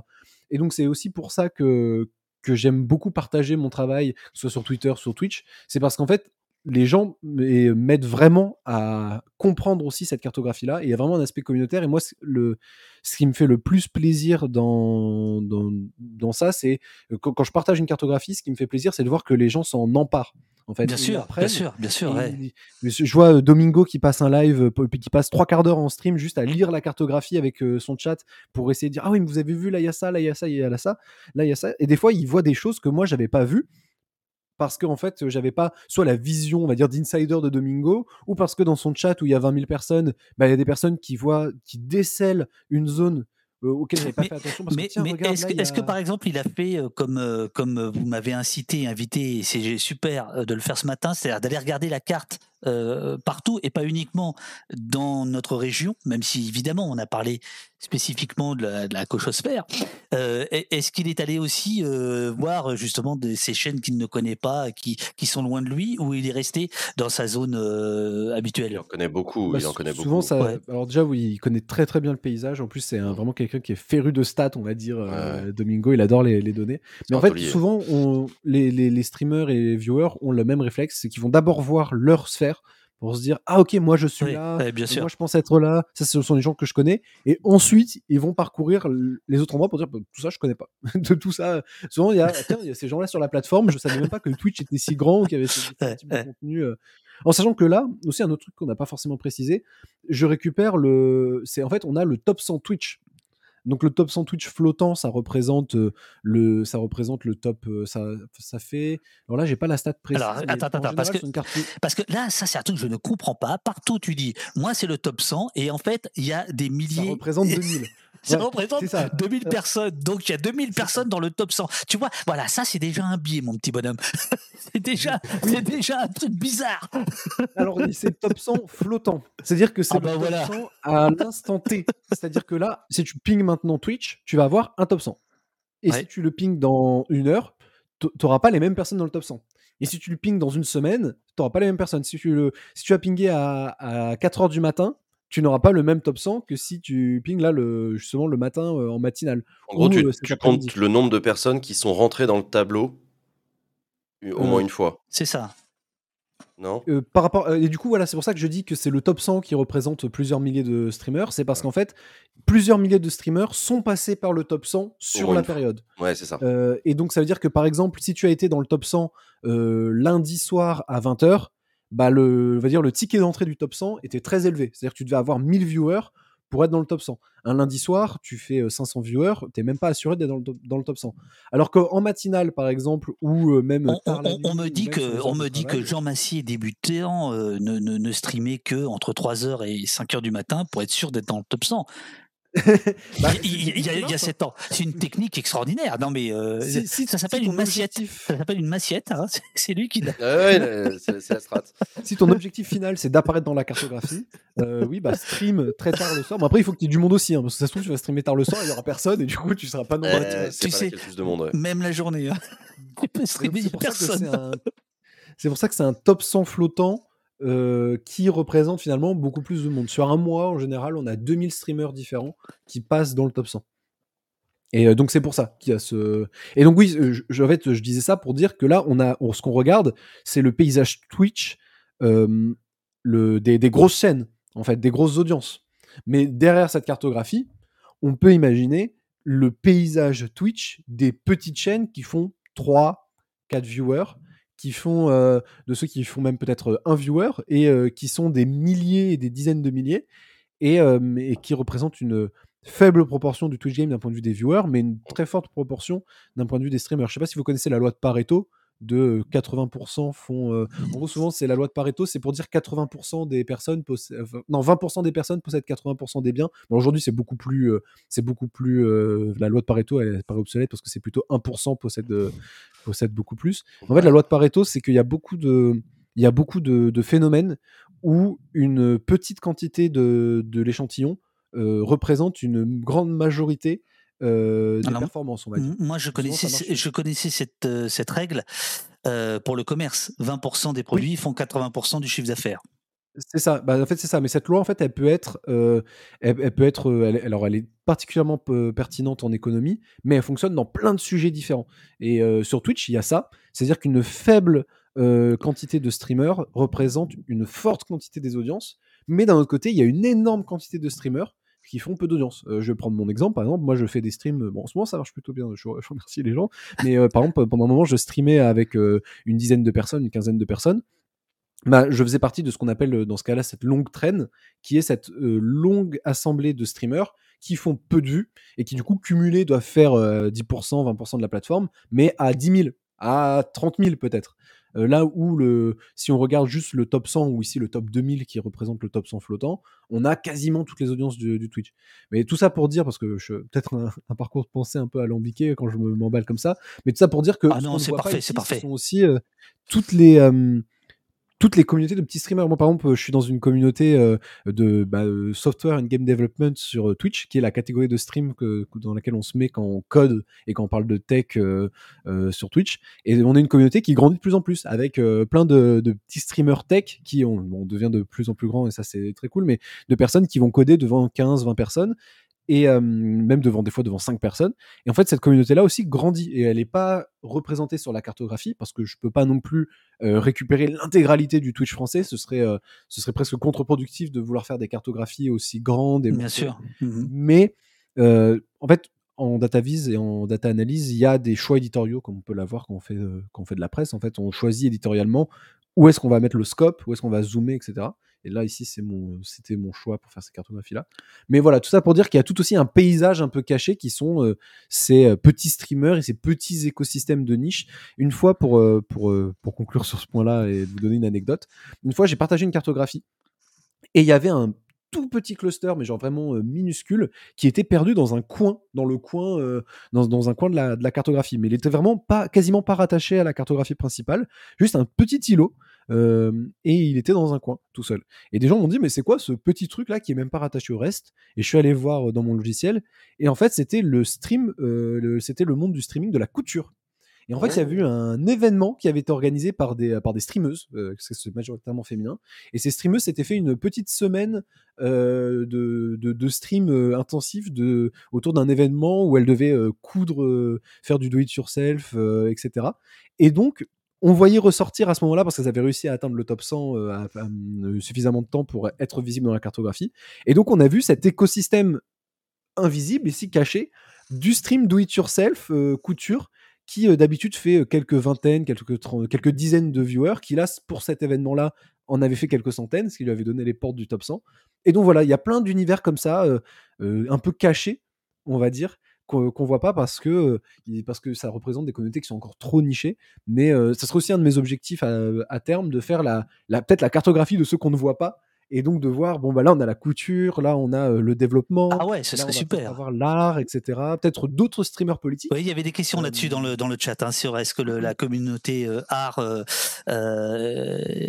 ressort, elle ressort pas là dans, dans la carte. Comme on n'est Pas pas chez les comme on n'est pas chez les cons, Sentier Battant nous donne la définition exacte de la loi de Pareto. Principe récurrent, on le constate que 80% des résultats sont le fruit de 20% des actions, ou, vu différemment, que 20% des causes produisent 80% des conséquences. C'est ça, Voilà. ça la, bonne définition, je l'ai je l'ai mal formulé. Bah, pas, mais pas du tout, bah, pas du tout. Euh, Jean, une petite question pour toi et aussi peut-être euh, Nicolas. Euh, on parlait tout à l'heure des, des- des médias traditionnels qui, qui ont du mal à percer pour plein de raisons que tu as expliquées, Jean. Mais il y, a, y a Vince Cable qui te dit l'inverse. Et le Twitch Game mime aussi les médias traditionnels. Popcorn, Backseat. Est-ce que vous faites pas de, de la télé Non, non, non, non, non. Le, le- le seul point commun qu'on a avec la télé, c'est qu'on met des caméras en face des visages et qu'on est en format 16 neuvième. Euh, c'est c'est- c'est juste que, enfin, je veux dire, un, Ah, un plateau Backseat, télé, vous- on a... Backseat, vous avez un studio. A- euh, ça, Oui. ça va un peu plus loin que. euh, tu vois, là, par exemple, tu es chez toi, je suis chez moi. ça- tu es, tu es dans, dans une autre structure déjà. Un décor, l'instant, dès l'instant où tu réunis plusieurs personnes physiquement au même endroit, tu, tu, tu, tu, c'est normal d'utiliser ce qu'on appelle dans le jargon un studio. Après, tu en as plusieurs formats, les studios canapé, les studios fauteuil, les Mhm. studios desk. Euh, mais c'est, enfin, si tu veux permettre aux gens de poser des papiers et que tu veux leur permettre de se parler, on appelle ça un desk. Et donc, euh, c'est un plateau. La télé a rien inventé de mieux. Et je vois pas pourquoi est-ce qu'on changerait la formule. T'énerve pas T'énerve pas je m'énerve pas. Mais c'est, je, comprends cette critique-là, mais y a, en fait, il y a, il y a tellement rien qui nous rapproche de la télé en termes de grammaire de l'image, de format, d'éditorial, de durée, de rythme. Euh, tout est différent. C'est hallucinant à quel point on ne se comprend pas avec la télé parce que moi je comprends rien à ce qu'ils font et leur manière de travailler et eux ne comprennent absolument rien à ce que je fais à ma manière de travailler. J'ai discuté avec plusieurs pros de télé au cours de l'été, on a, envisagé des projets, des trucs comme ça. Vraiment, les mecs me parlent japonais et je leur parle japonais. Euh, ils, comprennent absolument rien à ce qu'on fait et comment on, fonctionne, pourquoi est-ce qu'on fait ces choix-là. Eux, leurs leurs, les leurs sont très différents. Tu vois, je vais te donner un exemple. L'introduction d'une émission comme C'est dans l'air dure en- entre 12 et 17 secondes. Mhm. Introduction de l'émission. Mhm. Bonjour à tous, bienvenue dans C'est dans l'air. Aujourd'hui, au sommaire de l'émission. Putain, eh, t'es prêt. Euh, et, et- et ça part direct. Eh, Jean, ça, t'es c'est une grammaire Eh, télévisuelle. eh, Jean, t'es C'est prêt hein grammaire Mais- non, mais À mon avis, tu vas faire les étés. Tu vas commencer par faire les étés. Et puis tu après. prends une émission et tu prends une émission comme un talk ou un truc comme ça. L'introduction de l'émission dure entre 10 minutes, un quart d'heure et le temps de chauffe de l'émission en termes d'audience, c'est euh, 30 minutes. Ouais. Parce que, euh, parce que la télévision fonctionne en flux tendu et ce qu'on appelle en linéaire, euh, alors que sur Twitch, quand on lance un stream, on part de zéro. Absolument. On conquiert notre audience et euh, qu'elle arrive à son palier, et c'est à partir de l'arrivée dans son palier que tu rentres dans le dur de ton émission, etc. C'est comme ça que tu l'as construit. Ça, la Ouais. télé, ils comprennent rien à ça. Pour eux, ça n'a aucun sens. Enfin, à partir du moment où tu prends l'antenne, tu dois garder l'audience, tu dois en conquérir, et enfin, ils, ils ont un mode de fonctionnement qui est pas le même. Pareil sur le rythme, pareil sur les, les cuts, ils ont des modes de travail euh, sur le format 52 minutes. Pourquoi les 52 minutes? Parce qu'il faut 8 minutes de pub. C'est le minimum syndical, tu es entre 8 et 12 minutes en France. Mhm, Aux mhm. États-Unis, c'est trois fois plus. Euh, et sur Twitch, c'est 12 fois moins. Je crois que c'est ça. Ouais, c'est ça. Moi, c'est 3 minutes de, de pub par heure. Euh, la télévision, c'est 10 à 12.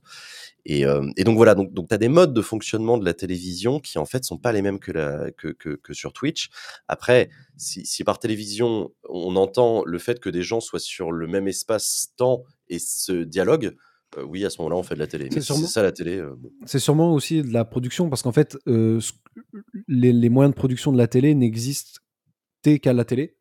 Et du coup, aujourd'hui, on a trouvé peut-être un espace où on peut réutiliser ces moyens de, de, de- de production audiovisuelle. Et donc, du coup, comme on n'avait jamais vu ça qu'à la télé, tout de suite, on dit c'est la télé. Mais Ouais, en fait, ça oui, se trouve, oui. si on avait trouvé d'autres espaces pour utiliser euh, cette production-là, bah, on n'aurait pas dit c'est la télé, mais c'est l'audiovisuel, peut-être. Et Je pense qu'il y a aussi ce truc-là. Et c'est un truc de néophyte que de croire que c'est de la télévision, parce que si vous saviez à quel point c'est pas de la télé ce qu'on fait, si vous saviez à quel point on coûte 10 fois moins cher. Ah bah oui, non, ça c'est sûr. Ça c'est sûr. Mais, mais parce que la télé, ils te mettent 12 personnes en régie, là où moi j'en ai deux. Euh, ils travaillent tellement différemment la télé, ils ont des modes de fonctionnement qui sont tellement différents que c'est. Oui, de l'extérieur, quand ils connaissent rien, c'est des écrans avec un mec qui pousse des potards sur une console, t'as l'impression que c'est de la télé. Mais en fait, c'est tellement pas de la télé. C'est- Voilà. Mais ça arracherait les cheveux, je pense, à la télé si vous voyez les productions. euh, Ah mais ils le voient. hein. Et- Twitch, en euh. général, ils ont la mâchoire qui se décroche. Euh, ils hallucinent et ils ont la mâchoire qui se décroche une deuxième fois quand je leur montre le budget. Oui, mais est-ce que. Là, là, là, ils comprennent pas comment je fais. Oui, et, il y- euh, je, je- je pousse le, je me fais toujours l'avocat du diable, j'aime ça. Euh, Il y a aussi un côté euh, dumping. C'est-à-dire que tu, tu dis, bah écoutez, des coûts de production, vous pourriez les baisser. En fait, euh, euh, Ah, le- on, le- on- le- on est le- responsable. Oui, oui. Tu- On tu- est responsable de l'effondrement des prix du, du marché, euh, de la production audiovisuelle. Euh, qui sont, euh, ex- qui sont extrêmement élevés de manière Oui, justifiée mais depuis toujours. une fois, à une époque, ils avaient le monopole de la production audiovisuelle, c'était les seuls à, c'était les seuls à produire, etc. Donc de deux choses l'une, soit on est les méchants responsables des suppressions de postes chez France Télévisions, parce que c'est de notre faute si les jeunes se détournent de la télé euh, et regardent plus, et du coup il y a plus de recettes publicitaires et du coup on peut plus payer les techniciens. Soit on n'est rien d'autre que les bénéficiaires d'une ouverture du marché à la possibilité pour le plus grand nombre de produire de l'audiovisuel. Et moi, c'est plutôt cette deuxième catégorie dans laquelle je suis. Mhm. Euh, Est-ce que les gens qui faisaient de la musique électronique euh, dans les années 80-90 sont responsables de l'effondrement de- des ventes de guitares? Bah, oui et non. Bah, oui, oui, bah, les mecs, ils ont tous acheté une boombox, ils ont commencé à faire du beatbox, ils ont commencé à faire du son dans leur piole. Bah ouais, la musique électronique, c'était la- la- l'accessibilité au plus grand nombre de la fabrication de musique. Nous, on est pareil. Nous, on est des fabricants d'un produit qui était totalement inaccessible à la fin des années 90 et au début des années 2000. Et il se trouve que euh, et bah salut, maintenant tout seul avec une caméra dans ma chambre, j'ai créé une chaîne qui fait 5 fois plus, entre 5 et 10 fois plus d'audience que la chaîne parlementaire. Est-ce que je suis responsable de l'effondrement de la chaîne parlementaire? Non. Non, bien sûr. juste que le marché évolue, les choses changent. Mais t'as pas tort hein, dans le côté dumping, t'as- pas tort. Nous, on est en train de faire la démonstration qu'on peut faire des productions avec euh, 10 fois moins d'argent que la télé. Euh, toi- toi- Toi-même, euh, parce que le dumping, c'est aussi euh, notre propre exploitation, euh, l'ubérisation, c'est évo- évoqué dans, dans le chat. Euh, Toi-même, Jean, c'est un secret pour personne. euh, Tu, tu as, tu, tu as, tu as touché euh, parfois euh, la souffrance à force de streamer, etc. Parce qu'il y, a- y a, y a à la fois le côté addict, euh, etc. Bon, voilà. Euh, dans, dans ta carte, Nicolas, je me dis, il y a, y a aussi, c'est- une carte qui valorise, me semble-t-il, hein, euh, à part pour les grands noms, des gens qui streament beaucoup, beaucoup, beaucoup, beaucoup, parce oui. que parce que ils Ah oui. veulent euh, avoir de l'audience. Et donc là, on est dans un truc qui est, qui est le capitalisme le plus sauvage. C'est aussi ça, ce que dit ta carte. Pas toi, hein, mais je, bah, veux dire. Et, et donc, est-ce que, euh, est-ce que tout ça, Jean, toi, tu y penses, et toi, Nicolas, euh, qu'est-ce que, qu'est-ce que vous pensez de ça, par exemple? Ou est-ce que c'est une critique euh, de gauche radicale euh, qu'il a? Ah, si, si je peux juste euh, Oh là, Jean introduire un peu J'aime ça la me- réponse, j'aime le langage corporel de Jean. Gauche radicale. Non, non, vas-y, Nicolas. Non, mais je réfléchis. Non, mais en fait, c'est que. En fait, ma cartographie, en montrant le fonctionnement de Twitch, rentre aussi dans ses travers, qui est que sur Twitch, euh, naturellement, forcément, il y a euh, ce système de, euh, de plus tu streams et plus, tu es, plus tu es suivi. Et, alors il y a ça aussi parce qu'il y a une espèce d'inertie sur Twitch qui fait que souvent quand un streamer stream beaucoup, bah, tu as tendance à être un peu pris dans cette série de, de stream. Mais il y a aussi, il y a moi, en plus, comme je, dans ma cartographie, j'analyse le nombre de viewers uniques, plus tu streams et plus tu as de chances que des personnes différentes passent sur Oui. ta chaîne Oui, oui. euh, au final. Donc moi, il y a ce double, il y a ce double biais là qui fait que on sait que sur sur Twitch, en général, je veux dire en général parce que quelqu'un comme Rebeu d'Ether euh, vient totalement mettre un coup de pied dans, dans cet a priori là, mais il y a toujours des contre-exemples. Mais en général, plus tu streams et plus tu grandis, on va dire, d'un point de vue des audiences. C'est une dynamique, il y a une corrélation plutôt positive sur ces, sur ces phénomènes-là. Maintenant, ma cartographie aussi accentue un petit peu ça parce qu'il faut bien que je prenne une stat. et Bien sûr, ouais, bien sûr. Ou les viewers uniques, dans tous les cas. À partir du moment où il y a cet aspect un peu performance, euh, je pourrais pas euh, euh, l'éviter. Euh, Il y a un truc qu'il faut jamais oublier sur Twitch et qu'on a toujours tendance à oublier, notamment la grande différence entre Twitch et YouTube, c'est que sur Twitch, tu n'existes que quand tu streams. Euh, Mm. Là, tout à l'heure, David, quand tu vas couper ton émission, tu vas arrêter, euh, tu n'existeras plus sur Twitch jusqu'à ton prochain stream. Sur YouTube, une fois que tu as uploadé ta vidéo, elle va, elle va vivre sans toi. Euh, que tu fasses quelque chose ou pas, elle pourra être potentiellement vue par quelqu'un qui va cliquer dessus à l'heure qu'il veut, la regarder quand il veut, y compris dans un an. Sur Twitch, tu n'existes que quand tu streams. Dès lors que tu arrêtes de streamer, tu disparais de la plateforme le temps que tu ne restreames pas. Euh, et donc, c'est une difficulté qui est très différente et qui impose du coup ce, ce rythme euh, terrifiant euh, du fait qu'il faut streamer le plus possible, il faut exister en permanence, euh, même quand tu es en vacances, etc. Moi, je me suis offert deux mois de vacances. Alors, alors, attends, avant, que tu, avant que tu nous parles de tes vacances. Et, on a envie de, de t'entendre, mais je vais aller me chercher du café. Comme, comme, bon, euh, on, on- on tente une, on, tente une alternative avec l'équipe. Mhm. Nous, on a monté notre site opost.fr il y a deux mois et demi pour justement exister, comme tu le dis là, en dehors de, de- de Twitch. Je ne sais pas si on va euh, réussir. Ça va dépendre du nombre de gens qui s'abonnent, c'est tout, c'est simple, ou qui font des dons. Mais c'est justement une réflexion qu'on a eue aussi par rapport à, C'est un par- truc à péage, c'est un truc à péage ou, à- ou c'est gratuit? À ces payants. À péage, péage, putain le mec.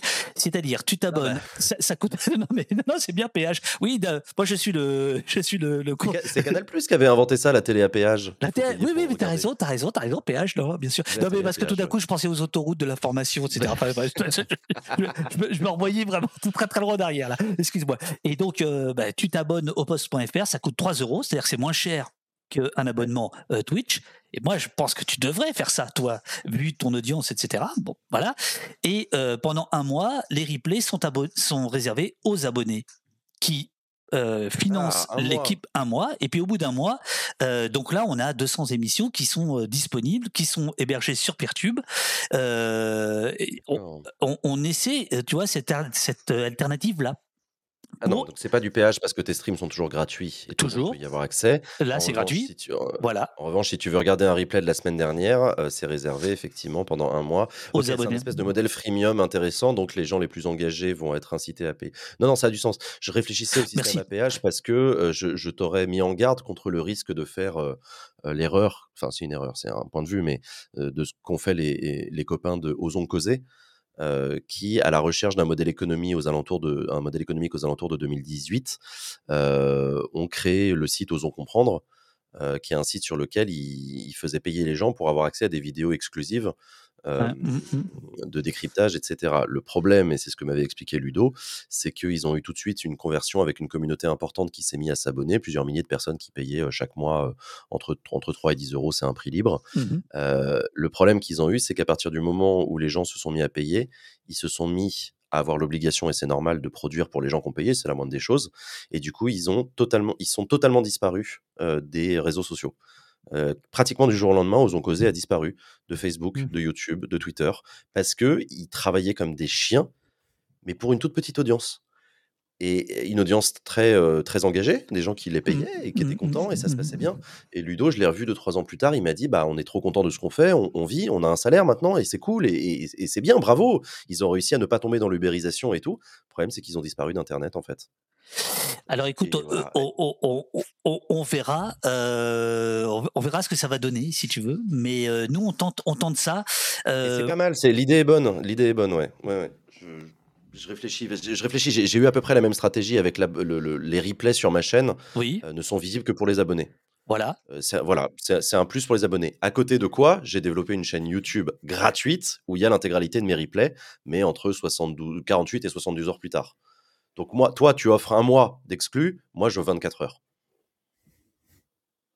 Mais je pense que tu as, je pense que as raison. Non, non, mais c'est intéressant. Je- Mais en fait, on s'est- j'ai on- hâte de on- voir moi aussi. mais, ouais. mais en fait, on s'est inspiré de, de toi et de Host, hein, euh, puisque tous les deux, vous, euh, c'est comme ça que c'est venu en fait, hein, l'idée de, de dire, euh, bah, euh, les, les, les, les, abonnés ont les, replays. En fait, ça veut dire quoi? Ça veut dire que l'argent des abonnés permet à l'émission d'exister, et donc tout le monde peut l'avoir gratuitement en direct, comme, comme on est en train de le faire là maintenant. Et puis au bout d'un mois, alors avant, moi, je les mettais sur YouTube, mais en fait, en les mettant sur YouTube, tu les donnes à YouTube. Tu, tu ne, tu ne, Ouais, tu, Mm. tu ne construis pas un, un écosystème, un univers. euh, bon voilà, vois ce voir, au poste.fr. Voilà, ça, ça devient, euh, ça devient un média euh, à, à- à part entière. Après, moi, l'idée de, de, de rester dans un dans un monde où il y a où, euh, qui n'est pas grand public ne me dérange pas. Moi, j'ai connu des médias, j'ai travaillé pour des médias grand public. Oui, je, oui, sais- oui. je, je sais ce que ça vaut. Je m'en fous. je m'en fous complètement. mais je comprends, je comprends, Tu- je tu comprends vois, voilà. ouais. Voilà. Et, et, c'est- et, c'est- et alors, le, le- le- le- par rapport à ce que tu as dit, euh, mon, mon, mon idée, parce que moi je suis sorti de, de, de à l'été, ça va nous ramener à tes vacances. À l'été, je suis sorti rincé de tous les streams tous les jours, avec des invités tous les jours quand même, à préparer le truc, etc. C'est un travail énorme. C'est un travail de dingue. Bon. Et là, euh, je, je, je pense qu'on on est parti sur un truc où on en fait moins, mais de meilleure qualité. Et donc là, c'est contre-intuitif par rapport à, Ouais. à, à l'économie de Twitch. Donc tu vois, on essaie de. de à voilà. double tranchant. C'est ouais, ouais, non, ça a ses avantages, ses inconvénients, et les inconvénients de ses avantages, les avantages de ses inconvénients. C'est ouais, ouais, ouais, non, je, je vois très bien le genre de réflexion qui est très très dur. hein. Moi, je, je serais incapable de faire un arbitrage. euh, enfin, c'est des questionnements qui me tiraillent tout le temps. Est-ce que, est-ce que, est-ce que j'ai, moi, pour l'instant, je, je, me force pas parce que ça reste un plaisir, mais de streamer tous les jours ouvrés. Je me garde mon samedi et mon dimanche pour ma vie perso et pour me reposer. Euh, donc, je stream pas le week-end, mais euh, je stream, je fais 5 streams par semaine, euh, un par jour minimum. Euh, est-ce que est-ce qu'un jour j'ai pas envie de descendre à trois streams par semaine de meilleure qualité avec des invités plutôt que euh, bon pour l'instant j'ai pas envie parce que j'ai très très envie de, faire des streams très détendus en pyjama où on parle d'actu où on papote et, de faire du jeu vidéo quand j'ai envie de le faire aussi. Donc pour l'instant ça ça me convient mais peut-être qu'un jour viendra où j'aurai le même type de réflexion ouais peut-être. Et alors, tes vacances? Et mes vacances, je te, je te racontais la difficulté sur Twitch du fait que tu n'existes que quand tu streams. Euh, cette année, j'ai pris deux mois de vacances, dont un mois a été contraint et forcé pour éviter de, de faire un burn-out. Mhm. Euh, le fait est que j'ai disparu de Twitch pendant deux mois.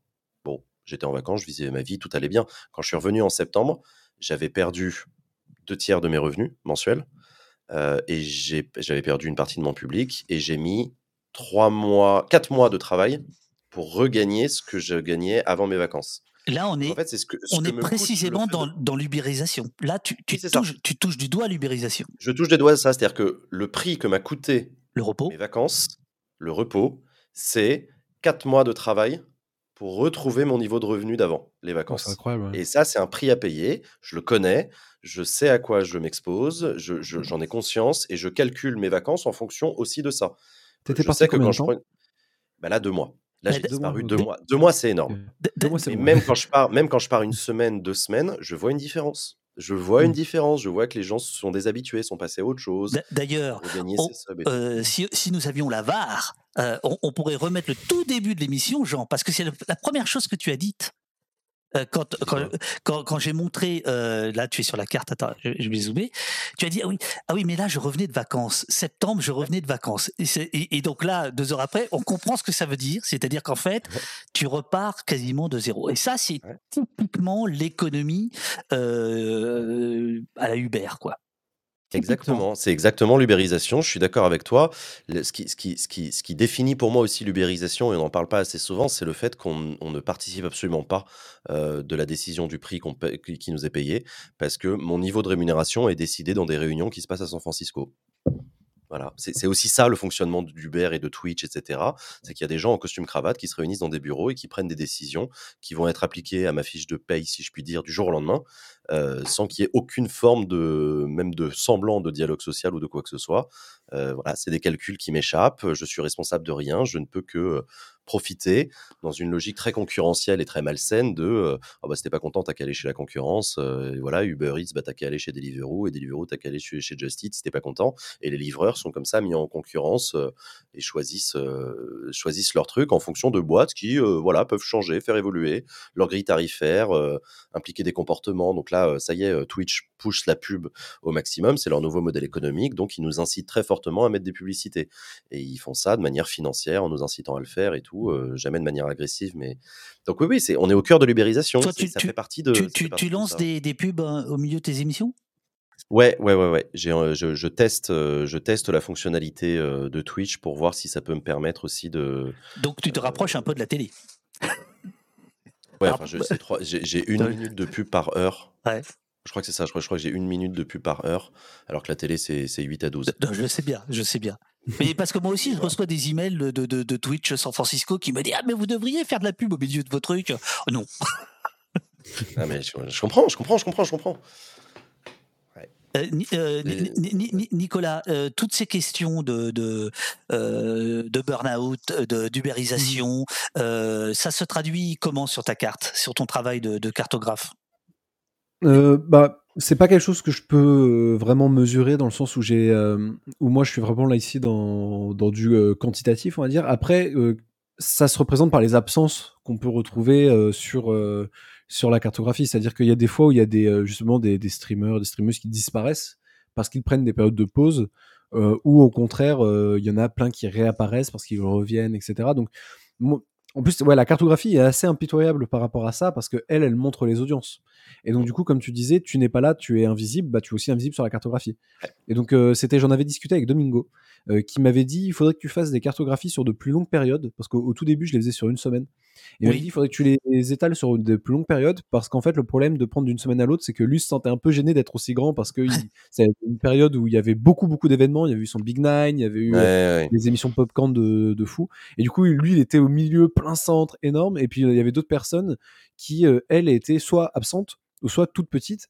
Et, en gros, on en avait discuté, euh, lui qui est un, on va dire, un data analyst caché euh, et un très bon connaisseur de la plateforme, m'avait donné, des- euh, on en avait, on eu une discussion assez enrichissante et il m'avait dit, essaye de les faire sur plus longtemps parce que ce sera plus représentatif. Et, et il m'a aussi, un, un autre truc que je me suis rendu compte, c'est aussi un peu du, de- du rôle et de la, la responsabilité que j'avais un peu contre, sans, sans le prévoir avec ce type de visualisation, étant le, le seul à, à les faire, de se dire que, bah, en fait, euh, dessiner le, le Twitch euh, français, si, euh, si je le fais et que certaines personnes sont passent à l'as ou quoi, ça peut aussi être mal, euh, Ouais. pour certaines personnes. euh. Et d'ailleurs, je reviens sur ce que tu disais tout à l'heure, où tu disais je ne fais pas de classement. Et elle est là aussi la ouais, différence. Autant mais les Twitch personnes Tracker, je trouve ça ça. toxique.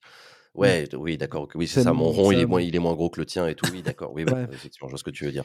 Mais, euh, euh, mais malheureusement, parce que ça n'a pas de sens techniquement. Non, Enfin, on est d'accord, ça, ça a Ça peu de sens. Enfin, c'est une, une mauvaise clé de lecture. Mm. Mais euh, en tout cas, à la fin de la semaine, si tu fais une cartographie de la semaine, vu que c'est le retour de Backseat, je veux bien que tu m'envoies le, le- le truc où il y a Jean Massier en énorme au milieu. Ça, j'enverrai aux, aux clients potentiels, aux partenaires, aux sponsors et tout. Tiens, tu me fais un pont, euh, David, je me permets. Je t'en prie.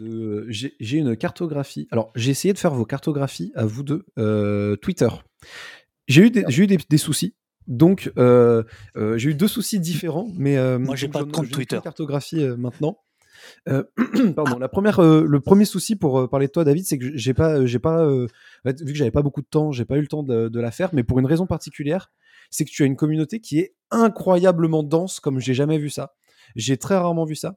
C'est-à-dire que dans ta communauté Twitter, les gens se follow en moyenne 10 fois plus que ce que je trouve euh, mutuellement, 10 fois plus que ce que je trouve. Euh, attends, t'es en train de me dire que c'est une secte?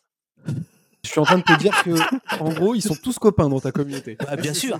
Ah, c'est- Ah, c'est incestueux. Mais, mais en fait, ce qui est impressionnant, c'est que tu as une densité qui est de l'ordre de, de- Merde, c'est quoi ça? 150. C'est- C'est-à-dire que, tu- en moyenne, une personne de ton réseau suit 150 autres personnes de ton réseau. C'est absolument énorme. C'est, ça veut dire que, euh, en fait, Ah, les, les gens, qui- les gens qui sont dans ton réseau suivent en moyenne 150 autres personnes, vraiment qui te suivent toi aussi? Donc ça a donné quelque chose. Ça eh ben alors ils suivent de, potentiellement d'autres personnes, mais ça m'a donné une espèce de chewing gum du coup, parce que plus la cartographie est dense et plus elle est dure à spatialiser parce qu'il n'y a plus d'élastique. T'imagines Je suis comme- désolé. T'as vu, vu la vidéo où ils, ont, où ils mettent 100, 100 élastiques autour d'une pastèque, au bout d'un Oui. moment la pastèque explose, bah là Ouais. c'est la pastèque c'était moi. Donc j'ai eu un souci. Alors je suis en train de travailler dessus, du coup je vais la, je vais la- l'alléger un petit peu. euh, en plus j'ai eu des. Mais tu vas la publier. Tu, vas la euh, publier. Euh, Oui, je vais la- alors, je vais la alors, publier. Ah, il y a quelqu'un qui dit c'est l'effet gilet jaune, peut-être. Mais c'est l'aspect. En fait, souvent, je, je suis retombé sur là-dessus quand j'avais fait la, la cartographie euh, d'Antoine Léaumont aussi, euh, qui est du coup été, qui est député aujourd'hui et qui avant était euh, porte-parole de la France Insoumise. Et j'ai l'impression qu'en fait, c'est quelque chose qui est très présent dans les communautés de militantes de gauche euh, sur euh, sur Internet et où en fait les gens, en fait, on va dire souvent les, les personnes. Euh, souvent qu'on le, qu'on le petit, euh, soit une tortue ou soit un petit triangle rouge dans leur pseudo, ont tendance à beaucoup se suivre entre eux. C'est Mais très. C'est vraiment une euh, secte. Alors ça, pour le coup, tout le monde le sait. C'est une Ça, putain de secte. ça, c'est une secte. C'est une putain de secte, Alors, évidemment. alors, alors, alors, euh, il y, a- il y a, il y a peut-être une explication. euh, Il y a peut-être une explication. euh, euh, ça, ça se sait euh, puisque Libération, Check News en avait parlé. Euh, à une époque, j'ai utilisé une blocklist euh, de Laurent Chemla, mon copain, Laurent Chemla, un des, un des fondateurs de Gandhi, un des, un des, un des pionniers du, du web, qui avait fait une blocklist de, de fachos. Euh, et donc euh, sur Twitter. Et donc quand on l'utilisait, euh, tout d'un coup, ça bloquait 30 000 comptes fachos. Et je dois dire que je continue à bloquer allègrement les fachos. C'est-à-dire que dès lors que les fachos soient, enfin, tombent dans le fascisme, je, moi je bloque. Ça m'intéresse pas. Je, j'ai, j'ai, j'ai- je, je peux pas être pollué par ça. Je, voilà, je, je, je, je, leur empêche pas, je les empêche pas de s'exprimer. Je dis juste, là, les gars, vous êtes chez moi. Voilà, c'est, c'est, c'est- j'ai pas envie. J'ai pas envie de, de voilà, j'ai, pas envie de, de, de souffrir le, plus que ça. Donc peut-être que ça, euh, bah, je, je te le dis parce que ça peut aussi expliquer que euh, il n'y a pas beaucoup de fachos qui me suivent. Euh, Oui, non. alors, les, En fait, les- c'est plutôt, il faut pas le, il faut pas le, parce que je vois dans le chat aussi, euh, qui, euh, je vois, je lis ce que vous dites dans le chat, il faut pas l'interpréter dans le sens où, euh, justement, euh, ta communauté ne suit personne d'autre. En fait, il faut plutôt l'interpréter dans le sens où ta communauté se suit beaucoup mutuellement. C'est plutôt ça, tu vois, c'est de se dire, les, les, les gens qui te suivent se suivent beaucoup aussi entre eux. C'est-à-dire On que a- là où ouais, quand tu ouais. vas regarder d'autres communautés, elles vont, euh, elles vont suivre d'autres personnes du réseau, mais pas, elles vont en suivre une quinzaine du même réseau. Et en fonction de ce que tu regardes, peut-être un Ah ouais, c'est- ça, c'est- des- parce que tu vois, toi, y là, a- tu, là, tu me Ça veut- l'apprends. Ça veut hein. dire communauté engagée. Ben, On rigolait tout à l'heure avec le mot secte, etc. Mais Ouais. euh, le, le côté positif, en fait, ça veut dire communauté engagée, euh, solidaire. Enfin, tu vois, ça veut aussi dire qu'il y a des liens connaît. forts entre les membres qui se connaissent et qui s'apprécient. Mm. Et ça, ça a une valeur intéressante d'un point de vue éditorial, d'un point de vue business, d'un point de vue ce que tu veux. C'est une data qu'il faut garder en tête en se disant tiens, ma commu, elle a cette caractéristique-là que plein d'autres n'ont pas. Moi, j'ai discuté Mm. avec des très bons copains euh, youtubeurs, streamers qui, pour certains, euh, font partie du top 5 France, et, et- etc., qui me disaient mais en fait, moi, j'ai pas vraiment de communauté. C'est-à-dire que les gens suivent ma chaîne, mais en fait, entre eux, ils, ils, bah, Mm. pff, ils ont aucun lien les uns avec les autres. Je fais pas d'événements, je fais jamais d'apéro, je les rencontre pas et tout. Et ça, ça- moi, ça m'a intéressé parce que je me suis dit, ok, en fait, il y a une vraie différence de qualité entre les, entre les, les audiences. Euh, Il y a ceux qui sont euh, tellement grand public qu'en fait, ils n'ont pas de public. Euh, et as ceux qui, à l'inverse, sont à la tête de, de plus petites communautés, mais tellement plus soudées que ça a une valeur qui peut être très intéressante. Mhm. Bon, tout Voilà. à fait. Et, euh, et, et du coup, voilà, c'était. euh, euh, en fait, je, je, je, je, vous je me dois, dites- je, je dois vous dire que, en effet, que ce soit ici sur Twitch ou sur Twitter, euh, pour moi, c'est un bonheur que de discuter avec, euh, avec plein de gens. Enfin, je veux dire, tu vois, il y a, il y a une communauté d'esprit. Moi, c'est ce que j'app- j'appelle ça comme ça, quoi. Voilà. Et je suis sûr que si on avait les stats de ton taux de participation au chat, il serait bien plus élevé que beaucoup de chaînes. Parce que les gens ont envie de discuter avec David Dufresne, les gens ont envie de participer à la conversation. Oui, mais attends, Enfin, j'en sais aussi parce que moi là, toi là, j'ai l'œil rivé sur le chat que je que je rebondis souvent. Ce que toi tu ne peux Bah plus oui. faire parce que tu as trop de messages, mon gars. Ouais, mais je les lis tous quand même. Enfin, je, je, ça défile vite, mais, mais je les vois tous. Là, là où des copains qui font du jeu vidéo, donc ils ont, ils ont les yeux Ouais. rivés sur un écran où ils jouent à un jeu, et bah eux, il y a un taux de participation à leur chat qui est très faible. Moi, j'ai un taux de participation au chat qui est beaucoup plus faible sur Backseat. C'est Oui, normal. oui, c'est ça. Je, pensais à Backseat. Ouais, voilà. ouais, parce que Backseat, on peut pas lire le chat. euh, C'est normal. On est plusieurs sur le plateau, on se parle entre nous et tout. C'est un- peu différent. ouais, Mais, euh, mais même, même tout seul devant une cam, je lis plus le chat que certains, de, certains copains qui ont un taux de participation très faible. Ça aussi, c'est des trucs à noter, c'est que les gens regardent mon émission. Enfin, regarde, euh, je parle de toi, euh, David, mais les gens regardent ton stream, mais les gens participent à ton stream. Absolument. Et ça, ça a, une- ça a une valeur géniale. Éditorialement, c'est génial. Beaucoup plus intéressant que Ah bah oui. Nicolas, tu voulais dire quelque chose? Et après, et après, Euh, attends, attends, oui, non, je fais mon je- Hop, euh, coupure pub, euh, le site oppost.fr a ouvert ses portes il y a deux mois. Vous pouvez vous abonner pour le prix de 3 euros par mois, premier mois à 1 euro. C'est une pub offerte par euh, Twitch et euh, sponsorisée par Backseat, oppost.fr, le site qui vous va bien. Let's go. Allait? Voilà. Parfait. Alors Nicolas, je, vas-y, je sais plus, excuse-moi. je sais plus ce que. je Ah sais voilà, ça c'est le malheur mais, de euh, la pub, tu vois. Ça, c'est la Ouais, tu, publicité. tu- tu disais, t'as fait la carto de mon Twitter à moi Oui, c'est ça. aussi. Ah bah Alors, voilà. Non, alors oui, le problème, le problème que j'ai eu, c'est que euh, avec le problème de temps, euh, vous êtes beaucoup trop suivis, messieurs. Du coup, je sais pas de ce genre de choses qu'on peut faire euh, euh, à la, dernière minute. Moi c'est par la police, euh, mais lui c'est par qui? Bah, j'ai décidé de, du coup de regarder le compte Backseat parce que du coup, ça me permettait Ah, d'avoir un ouais. échantillon. Tu vois. Mm. Et alors, je vous partage dans le chat, je vous l'envoie dans le chat le lien. Hop, elle est là. Elle est ici, je vous la mets plusieurs fois, comme ça vous, vous l'avez. Et, euh, et donc voilà la carte de follow Twitter de Backseat qui est sortie ce matin. Waouh c'est Elle est toute intéressant, fraîche. ça. Ça a tourné Waouh. pendant la nuit. Et, euh, et donc, euh, donc voilà, les gens qui suivent Backseat et euh, le lien ici représente le fait qu'ils se suivent entre eux. Donc là, juste, il faudrait que je ressorte la stat, Ah. mais je crois qu'on est à 10 de, de densité par nœud euh, moyenne. Donc ça veut dire qu'en gros, tu, euh, tu as en, en général une personne de, de ce réseau-là en suit 10 autres. Tu vois, Putain, comparé à David, tellement de gauche. où c'est 15 fois moins. euh, Oh 15 fois merde, moins je suis là. mais oui, non mais attends, mais... Alors, il y a tous les invités qui sont Ouais, venus. bien sûr, bien sûr. Il y a des gens influents à gauche. Euh, il y a du YouTube Game euh, un peu à droite du tableau. Il y a du Twitch Game en jaune. Donc pour moi, ouais, c'est ça. Pour moi, c'est YouTube Game. euh, ah, c'est plutôt, ouais, c'est plutôt du, du- du Twitter Game euh, en haut à droite en rose. Le jaune, c'est toute la communauté Twitch. Et le vert, c'est les écolos, en fait, parce que tu as Cormand, La Routurou, Fondation Nicolas Hulot, Vince. euh, Ah ouais, il y a, y Ah non, non, non, non, il y a un peu de euh, macronistes. Oui, ouais, ça se mélange avec. euh, Non, c'est intéressant. que, ouais, les écolos se mélangent avec les, les macronistes. Bah, en même temps, on a Barbara Pompili au milieu qui. euh, Ah bah qui fait le pont entre les deux, mais, mais c'est vrai qu'elle est... Non, c'est intéressant, t'as, t'as- t'as- t'as- t'as- t'as la team des, des, des écolos euh, et, des, et, des, et des macronistes qui est proche, Euh, c'est les environnementalistes. En vert fluo, je sais pas ce que c'est, j'aurais du mal à dire. C'est plutôt. Ça, ça semble être un peu plus insoumis, quand même, un peu plus euh, LFI. Ah, ah oui, Oui. c'est des Ça, petits Léaumont, comptes, Aubry, mais très nombreux. Mais oui, oui, oui, oui, t'as raison. T'as Donc, raison, t'as euh, raison. Là, pareil, tu vois, ça, c'est le genre, euh, tu vois que c'est bien dense, que ça se, ça se suit bien les uns avec les autres. C'est- C'est, qui, Laurent Baheux, en bleu? Euh, sais pas, je connais pas. euh, Mais d'accord, Je ok. pas te Ah dire. ouais. Alors, ce qui, ce qui est marrant, c'est qu'aussi, on voit que David, t'es euh, en- dans une couleur euh, particulière. T'es en, bah, t'es en orange, donc ça, c'est bien fait pour une fois. Ça c'est bien. Ça, ça- je te remercie euh, d'avoir respecté le, le, Donc, le, le modem, ok. Quoi? Donc, T'es avec Attaque, Elsa, euh, Gambin et Anas Kazib. Et Mathilde Mila, que je connais pas. Ah Bah, d'accord. une espèce de petite communauté au milieu. euh. Bah c'est la Les gauche. casseurs de flics. C'est les casseurs de flics, oui, c'est ça, je pensais à ça. Ça. À Daskasi, bon. Et alors donc, et- et- mais- mais- ça, c'est les Black Blocs. je, je- je- je ne réponds pas.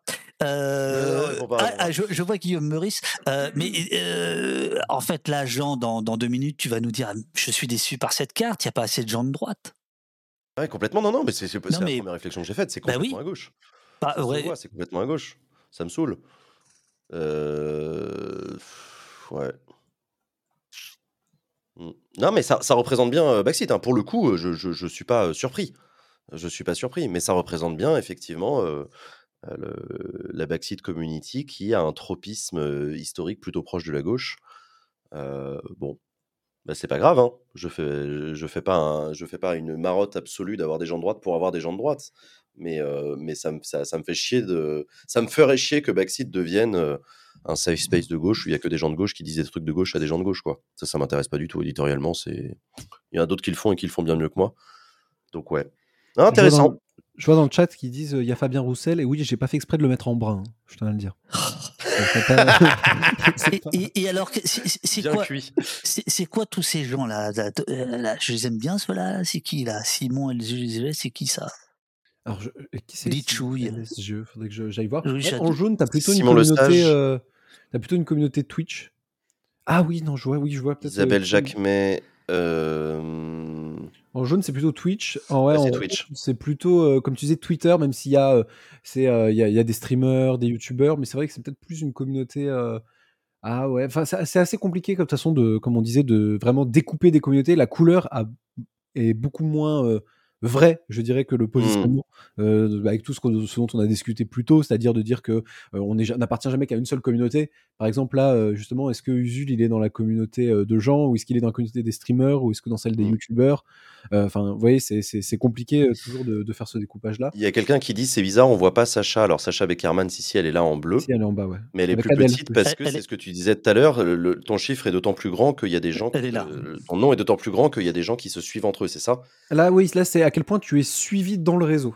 Ouais, c'est ça. Donc, c'est quel- pas à quel point tu es suivi de manière globale, même si du coup, il Mm. y, a y forcément une proportionnalité. Ah, dans le réseau de la tu es carte. Suivi, tu, Ouais, à quel point tu es carte. suivi par les followers de Backseat.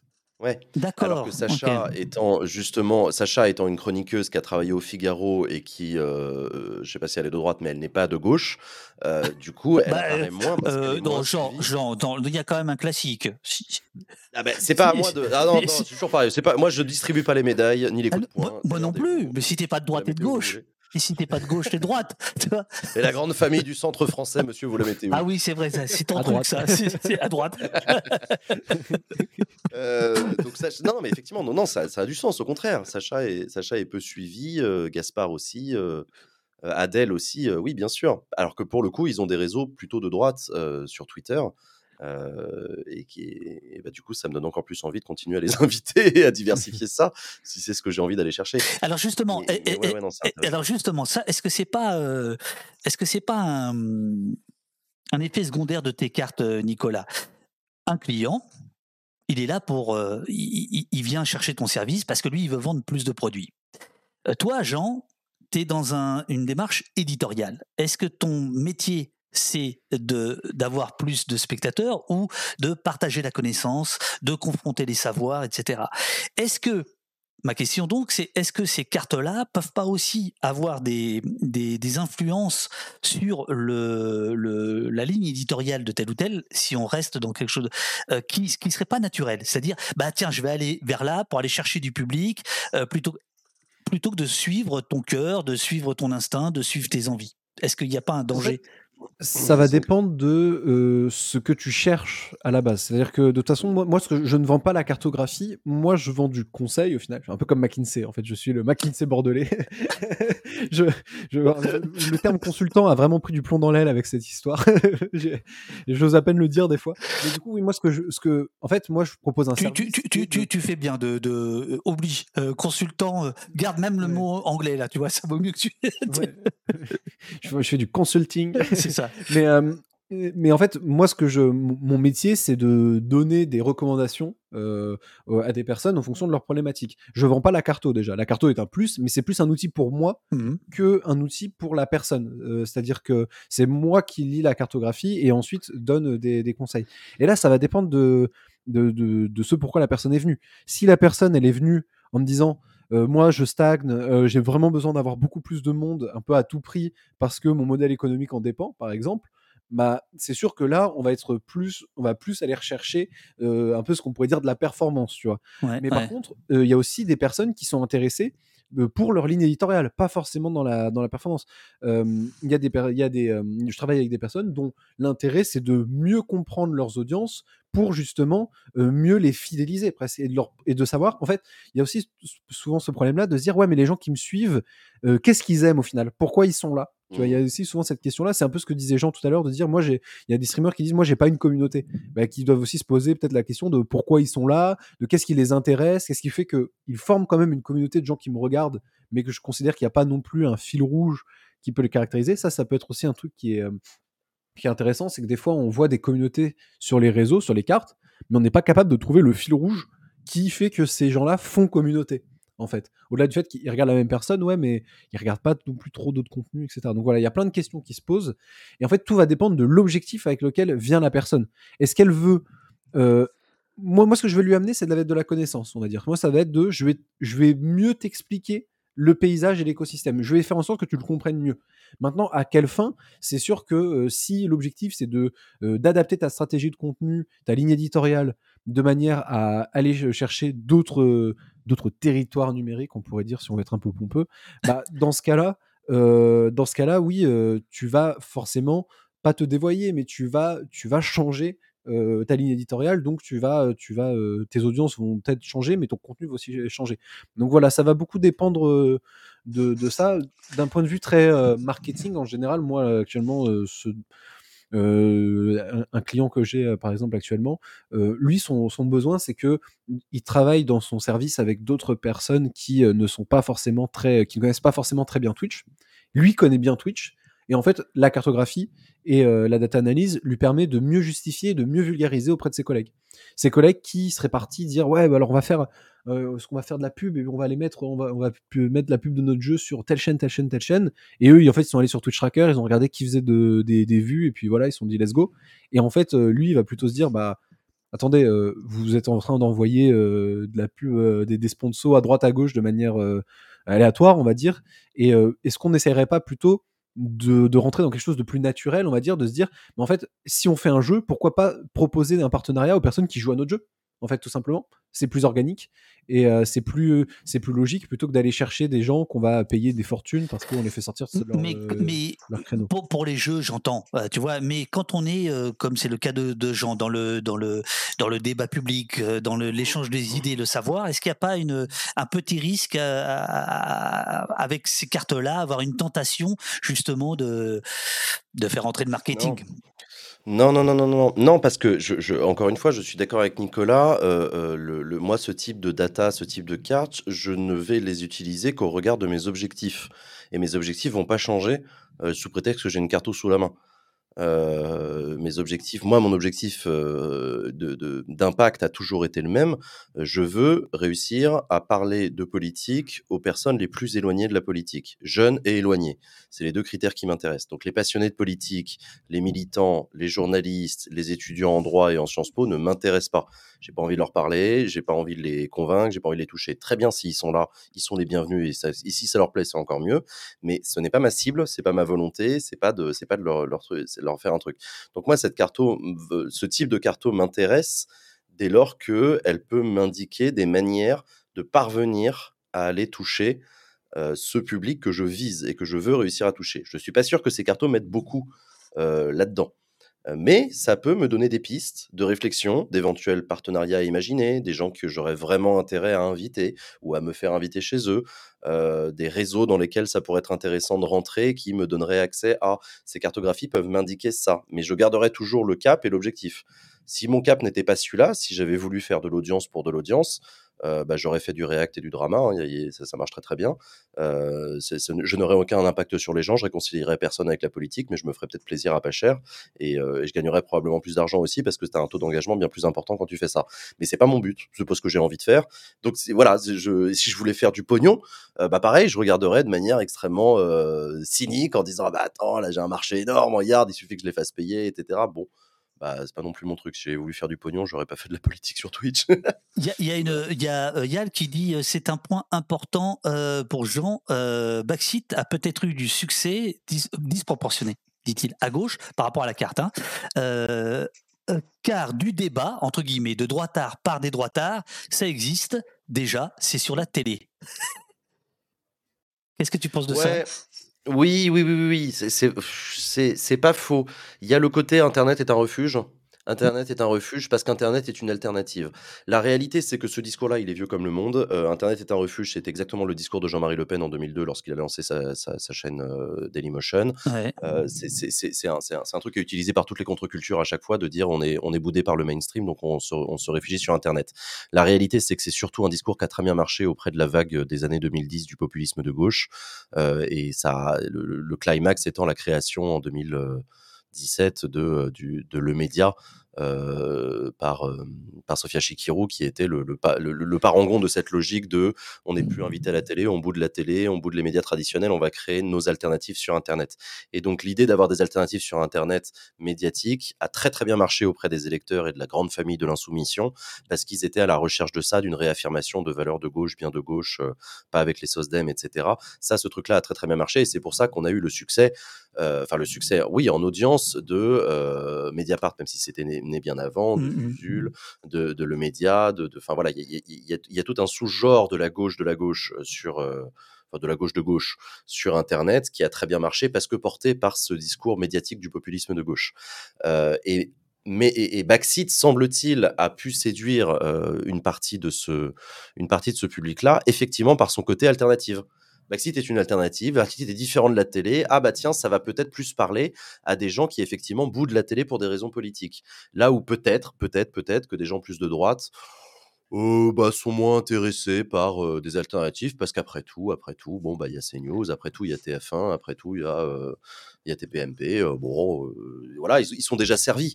Oui, Oui. D'un certain point de vue, c'est pas faux. D'un certain point de vue, c'est pas faux. Oui, Nicolas, est-ce que, est que tu as, sans donner de nom, puisque ce seraient des clients, est-ce que tu as des, des, des hommes et des femmes politiques Puis après, on va bientôt se, se quitter, parce que ça fait trois heures, les amis, c'est génial que vous ayez pris autant de temps, c'est super. Est- Est-ce que tu as des, des partis politiques qui, qui viennent te voir en te disant euh, euh, ce, ce Jean Massier, là, vous pourriez nous en parler? Est-ce qu'il faut qu'on aille chez lui? Euh, Est-ce que tu as ça ou pas? Est-ce que tu, ou tu penses que, que, tu ça le va ferais, tiens d'ailleurs? Ah, euh, ah, c'est une bonne question. Euh, Non, en termes d'éthique, c'est je intéressant. le fais déjà. euh, bon, le, le Front National me paye très très bien pour avoir ces infos-là. non, euh, Fais-toi alors, du euh, pognon, fais-toi un max de pognon. alors, Tout ce que je te demande, c'est de le vendre cher. Je vais leur vider les caisses. Non, alors euh, personnellement, euh, ça ne m'est jamais arrivé. Euh, j'ai jamais eu, euh, euh, mm, en fait, j'ai jamais eu de contact avec des, des politiques où jamais on a. Ça, m'est arrivé de discuter avec certaines personnes. Je parlais d'Antoine Léaumont, par exemple. On a déjà discuté très rapidement, très succinctement, mais on n'a jamais, jamais travaillé, travaillé avec des, des politiques. Ça les intéresse évidemment quand même. Ça les intéresse d'a- d'avoir ces données-là. La donnée de manière générale les intéresse. Je sais que bah, il était dans le chat tout à l'heure, Nathaniel, qui est le fondateur de l'agence dans laquelle je travaille. lui a fait, euh, a, déjà, euh, déjà parce qu'il était beaucoup plus dans le public au début où ils ont lancé la euh, la, boîte parce qu'il donner beaucoup de formations euh, dans le public, beaucoup de formations pour former des RH dans le secteur public. Et donc naturellement, ils étaient plus en contact avec des avec les sphères politiques. Donc ça lui arrivait justement de, rencontrer de de- d'en rencontrer, mais ça, on n'a jamais, pour l'instant, dans, nos, dans les clients, on n'a jamais eu de, de partis politiques ou même de, de politiciens. Maintenant, euh, ça, euh, ça, ça existe. On sait que les, les, les partis politiques utilisent euh, ce genre d'outils-là. Euh, Il y a, y a d'ailleurs eu, une, une agence qui s'est formée récemment, qui est en fait deux anciens de l'Élysée, qui, Ah ouais? étaient au, qui étaient au service com de, de- du, du gouvernement et qui ont monté leur, euh, qui ont monté leur, euh, leur agence qui, où ils font, euh, où ils font grosso modo comme ce qu'on fait. Euh, et euh, ils font des analyses, etc. Ah, Je Euh, vois que Jean prend son téléphone, avec il les appelle tout de suite là. Mais j'ai déjà, j'ai déjà eu l'occasion de discuter avec eux. euh, euh, c'est, euh, j'ai j'ai déjà eu l'occasion de discuter avec eux. Ils font, euh, ils font du bon boulot et ce sont des, euh, sont, sont des mecs sympas. Mais c'est vrai que c'est, euh, c'est marrant de se dire qu'ils viennent de l'Elysée en fait, et que c'est ce qui a été pour eux. En fait, en gros, ils sont arrivés au début à l'Elysée où ils ont fait du, de la data pour, pour le, pour le gouvernement, pour la com. Ensuite, ils se sont investis dans la campagne de Macron.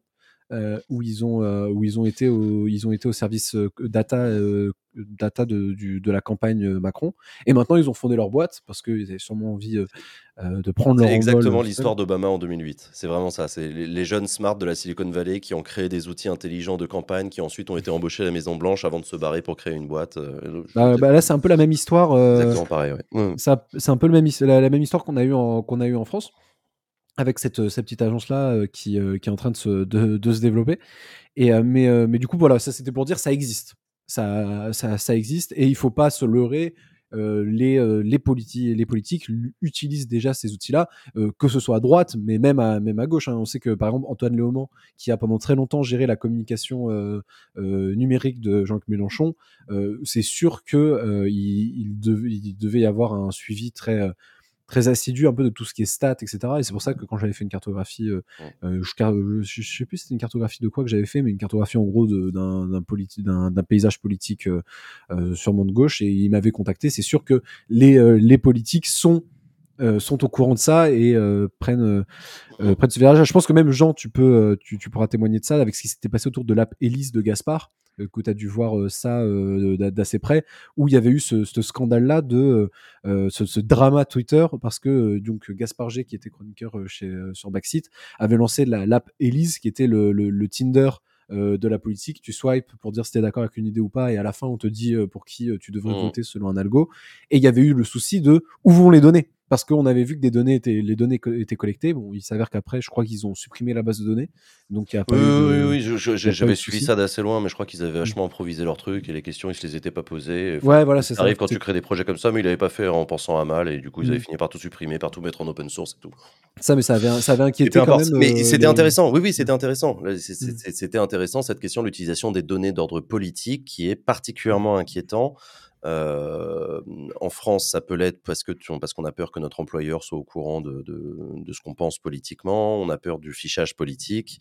Et on en a d'autant plus peur avec le risque de glissement dans un, dans un régime autoritaire où voilà, tu t'imagines un mmh. quart de seconde si la Russie avait accès aux opinions politiques de tous les Russes, ce qu'il adviendrait des opposants à la guerre en Ukraine, tu vois? Là, c'est ce qu'ils ce disaient eux-mêmes. Je, quand ils avaient, discuté dans, sur Twitter, ils avaient, ils avaient essayé d'être assez ouverts, et de, bien expliquer, d'être transparents sur justement. Et c'est là où on voyait que c'était plus une erreur, on peut dire presque d'amateurisme de personnes qui de, de néophytes, plutôt qu'une erreur malveillante. Mais ils avaient dit, en fait, on avait, on a entre, on a, on a eu entre les mains l'espace de quelques jours la base de données la plus puissante politiquement depuis, euh, enfin peut-être de, peut-être de, enfin la plus précise de l'histoire française euh, en termes euh, purement data de dire on a accès aux opinions de d'une énorme quantité d'une quantité sûrement très représentative de la jeunesse en France et très, très, oui, oui.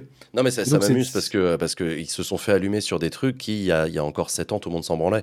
Moi, j'ai fait partie du, du ce qu'on appelle la Civic Tech. Donc, ils sont, c'est cet ensemble de startups et de produits développés autour de la question de la citoyenneté et de la démocratie la quantité de trucs qu'on a tous développés euh, sans jamais rien déposer à nulle part et tout, parce que parce, parce qu'on improvisait et que tout le monde découvrait et que c'était nouveau.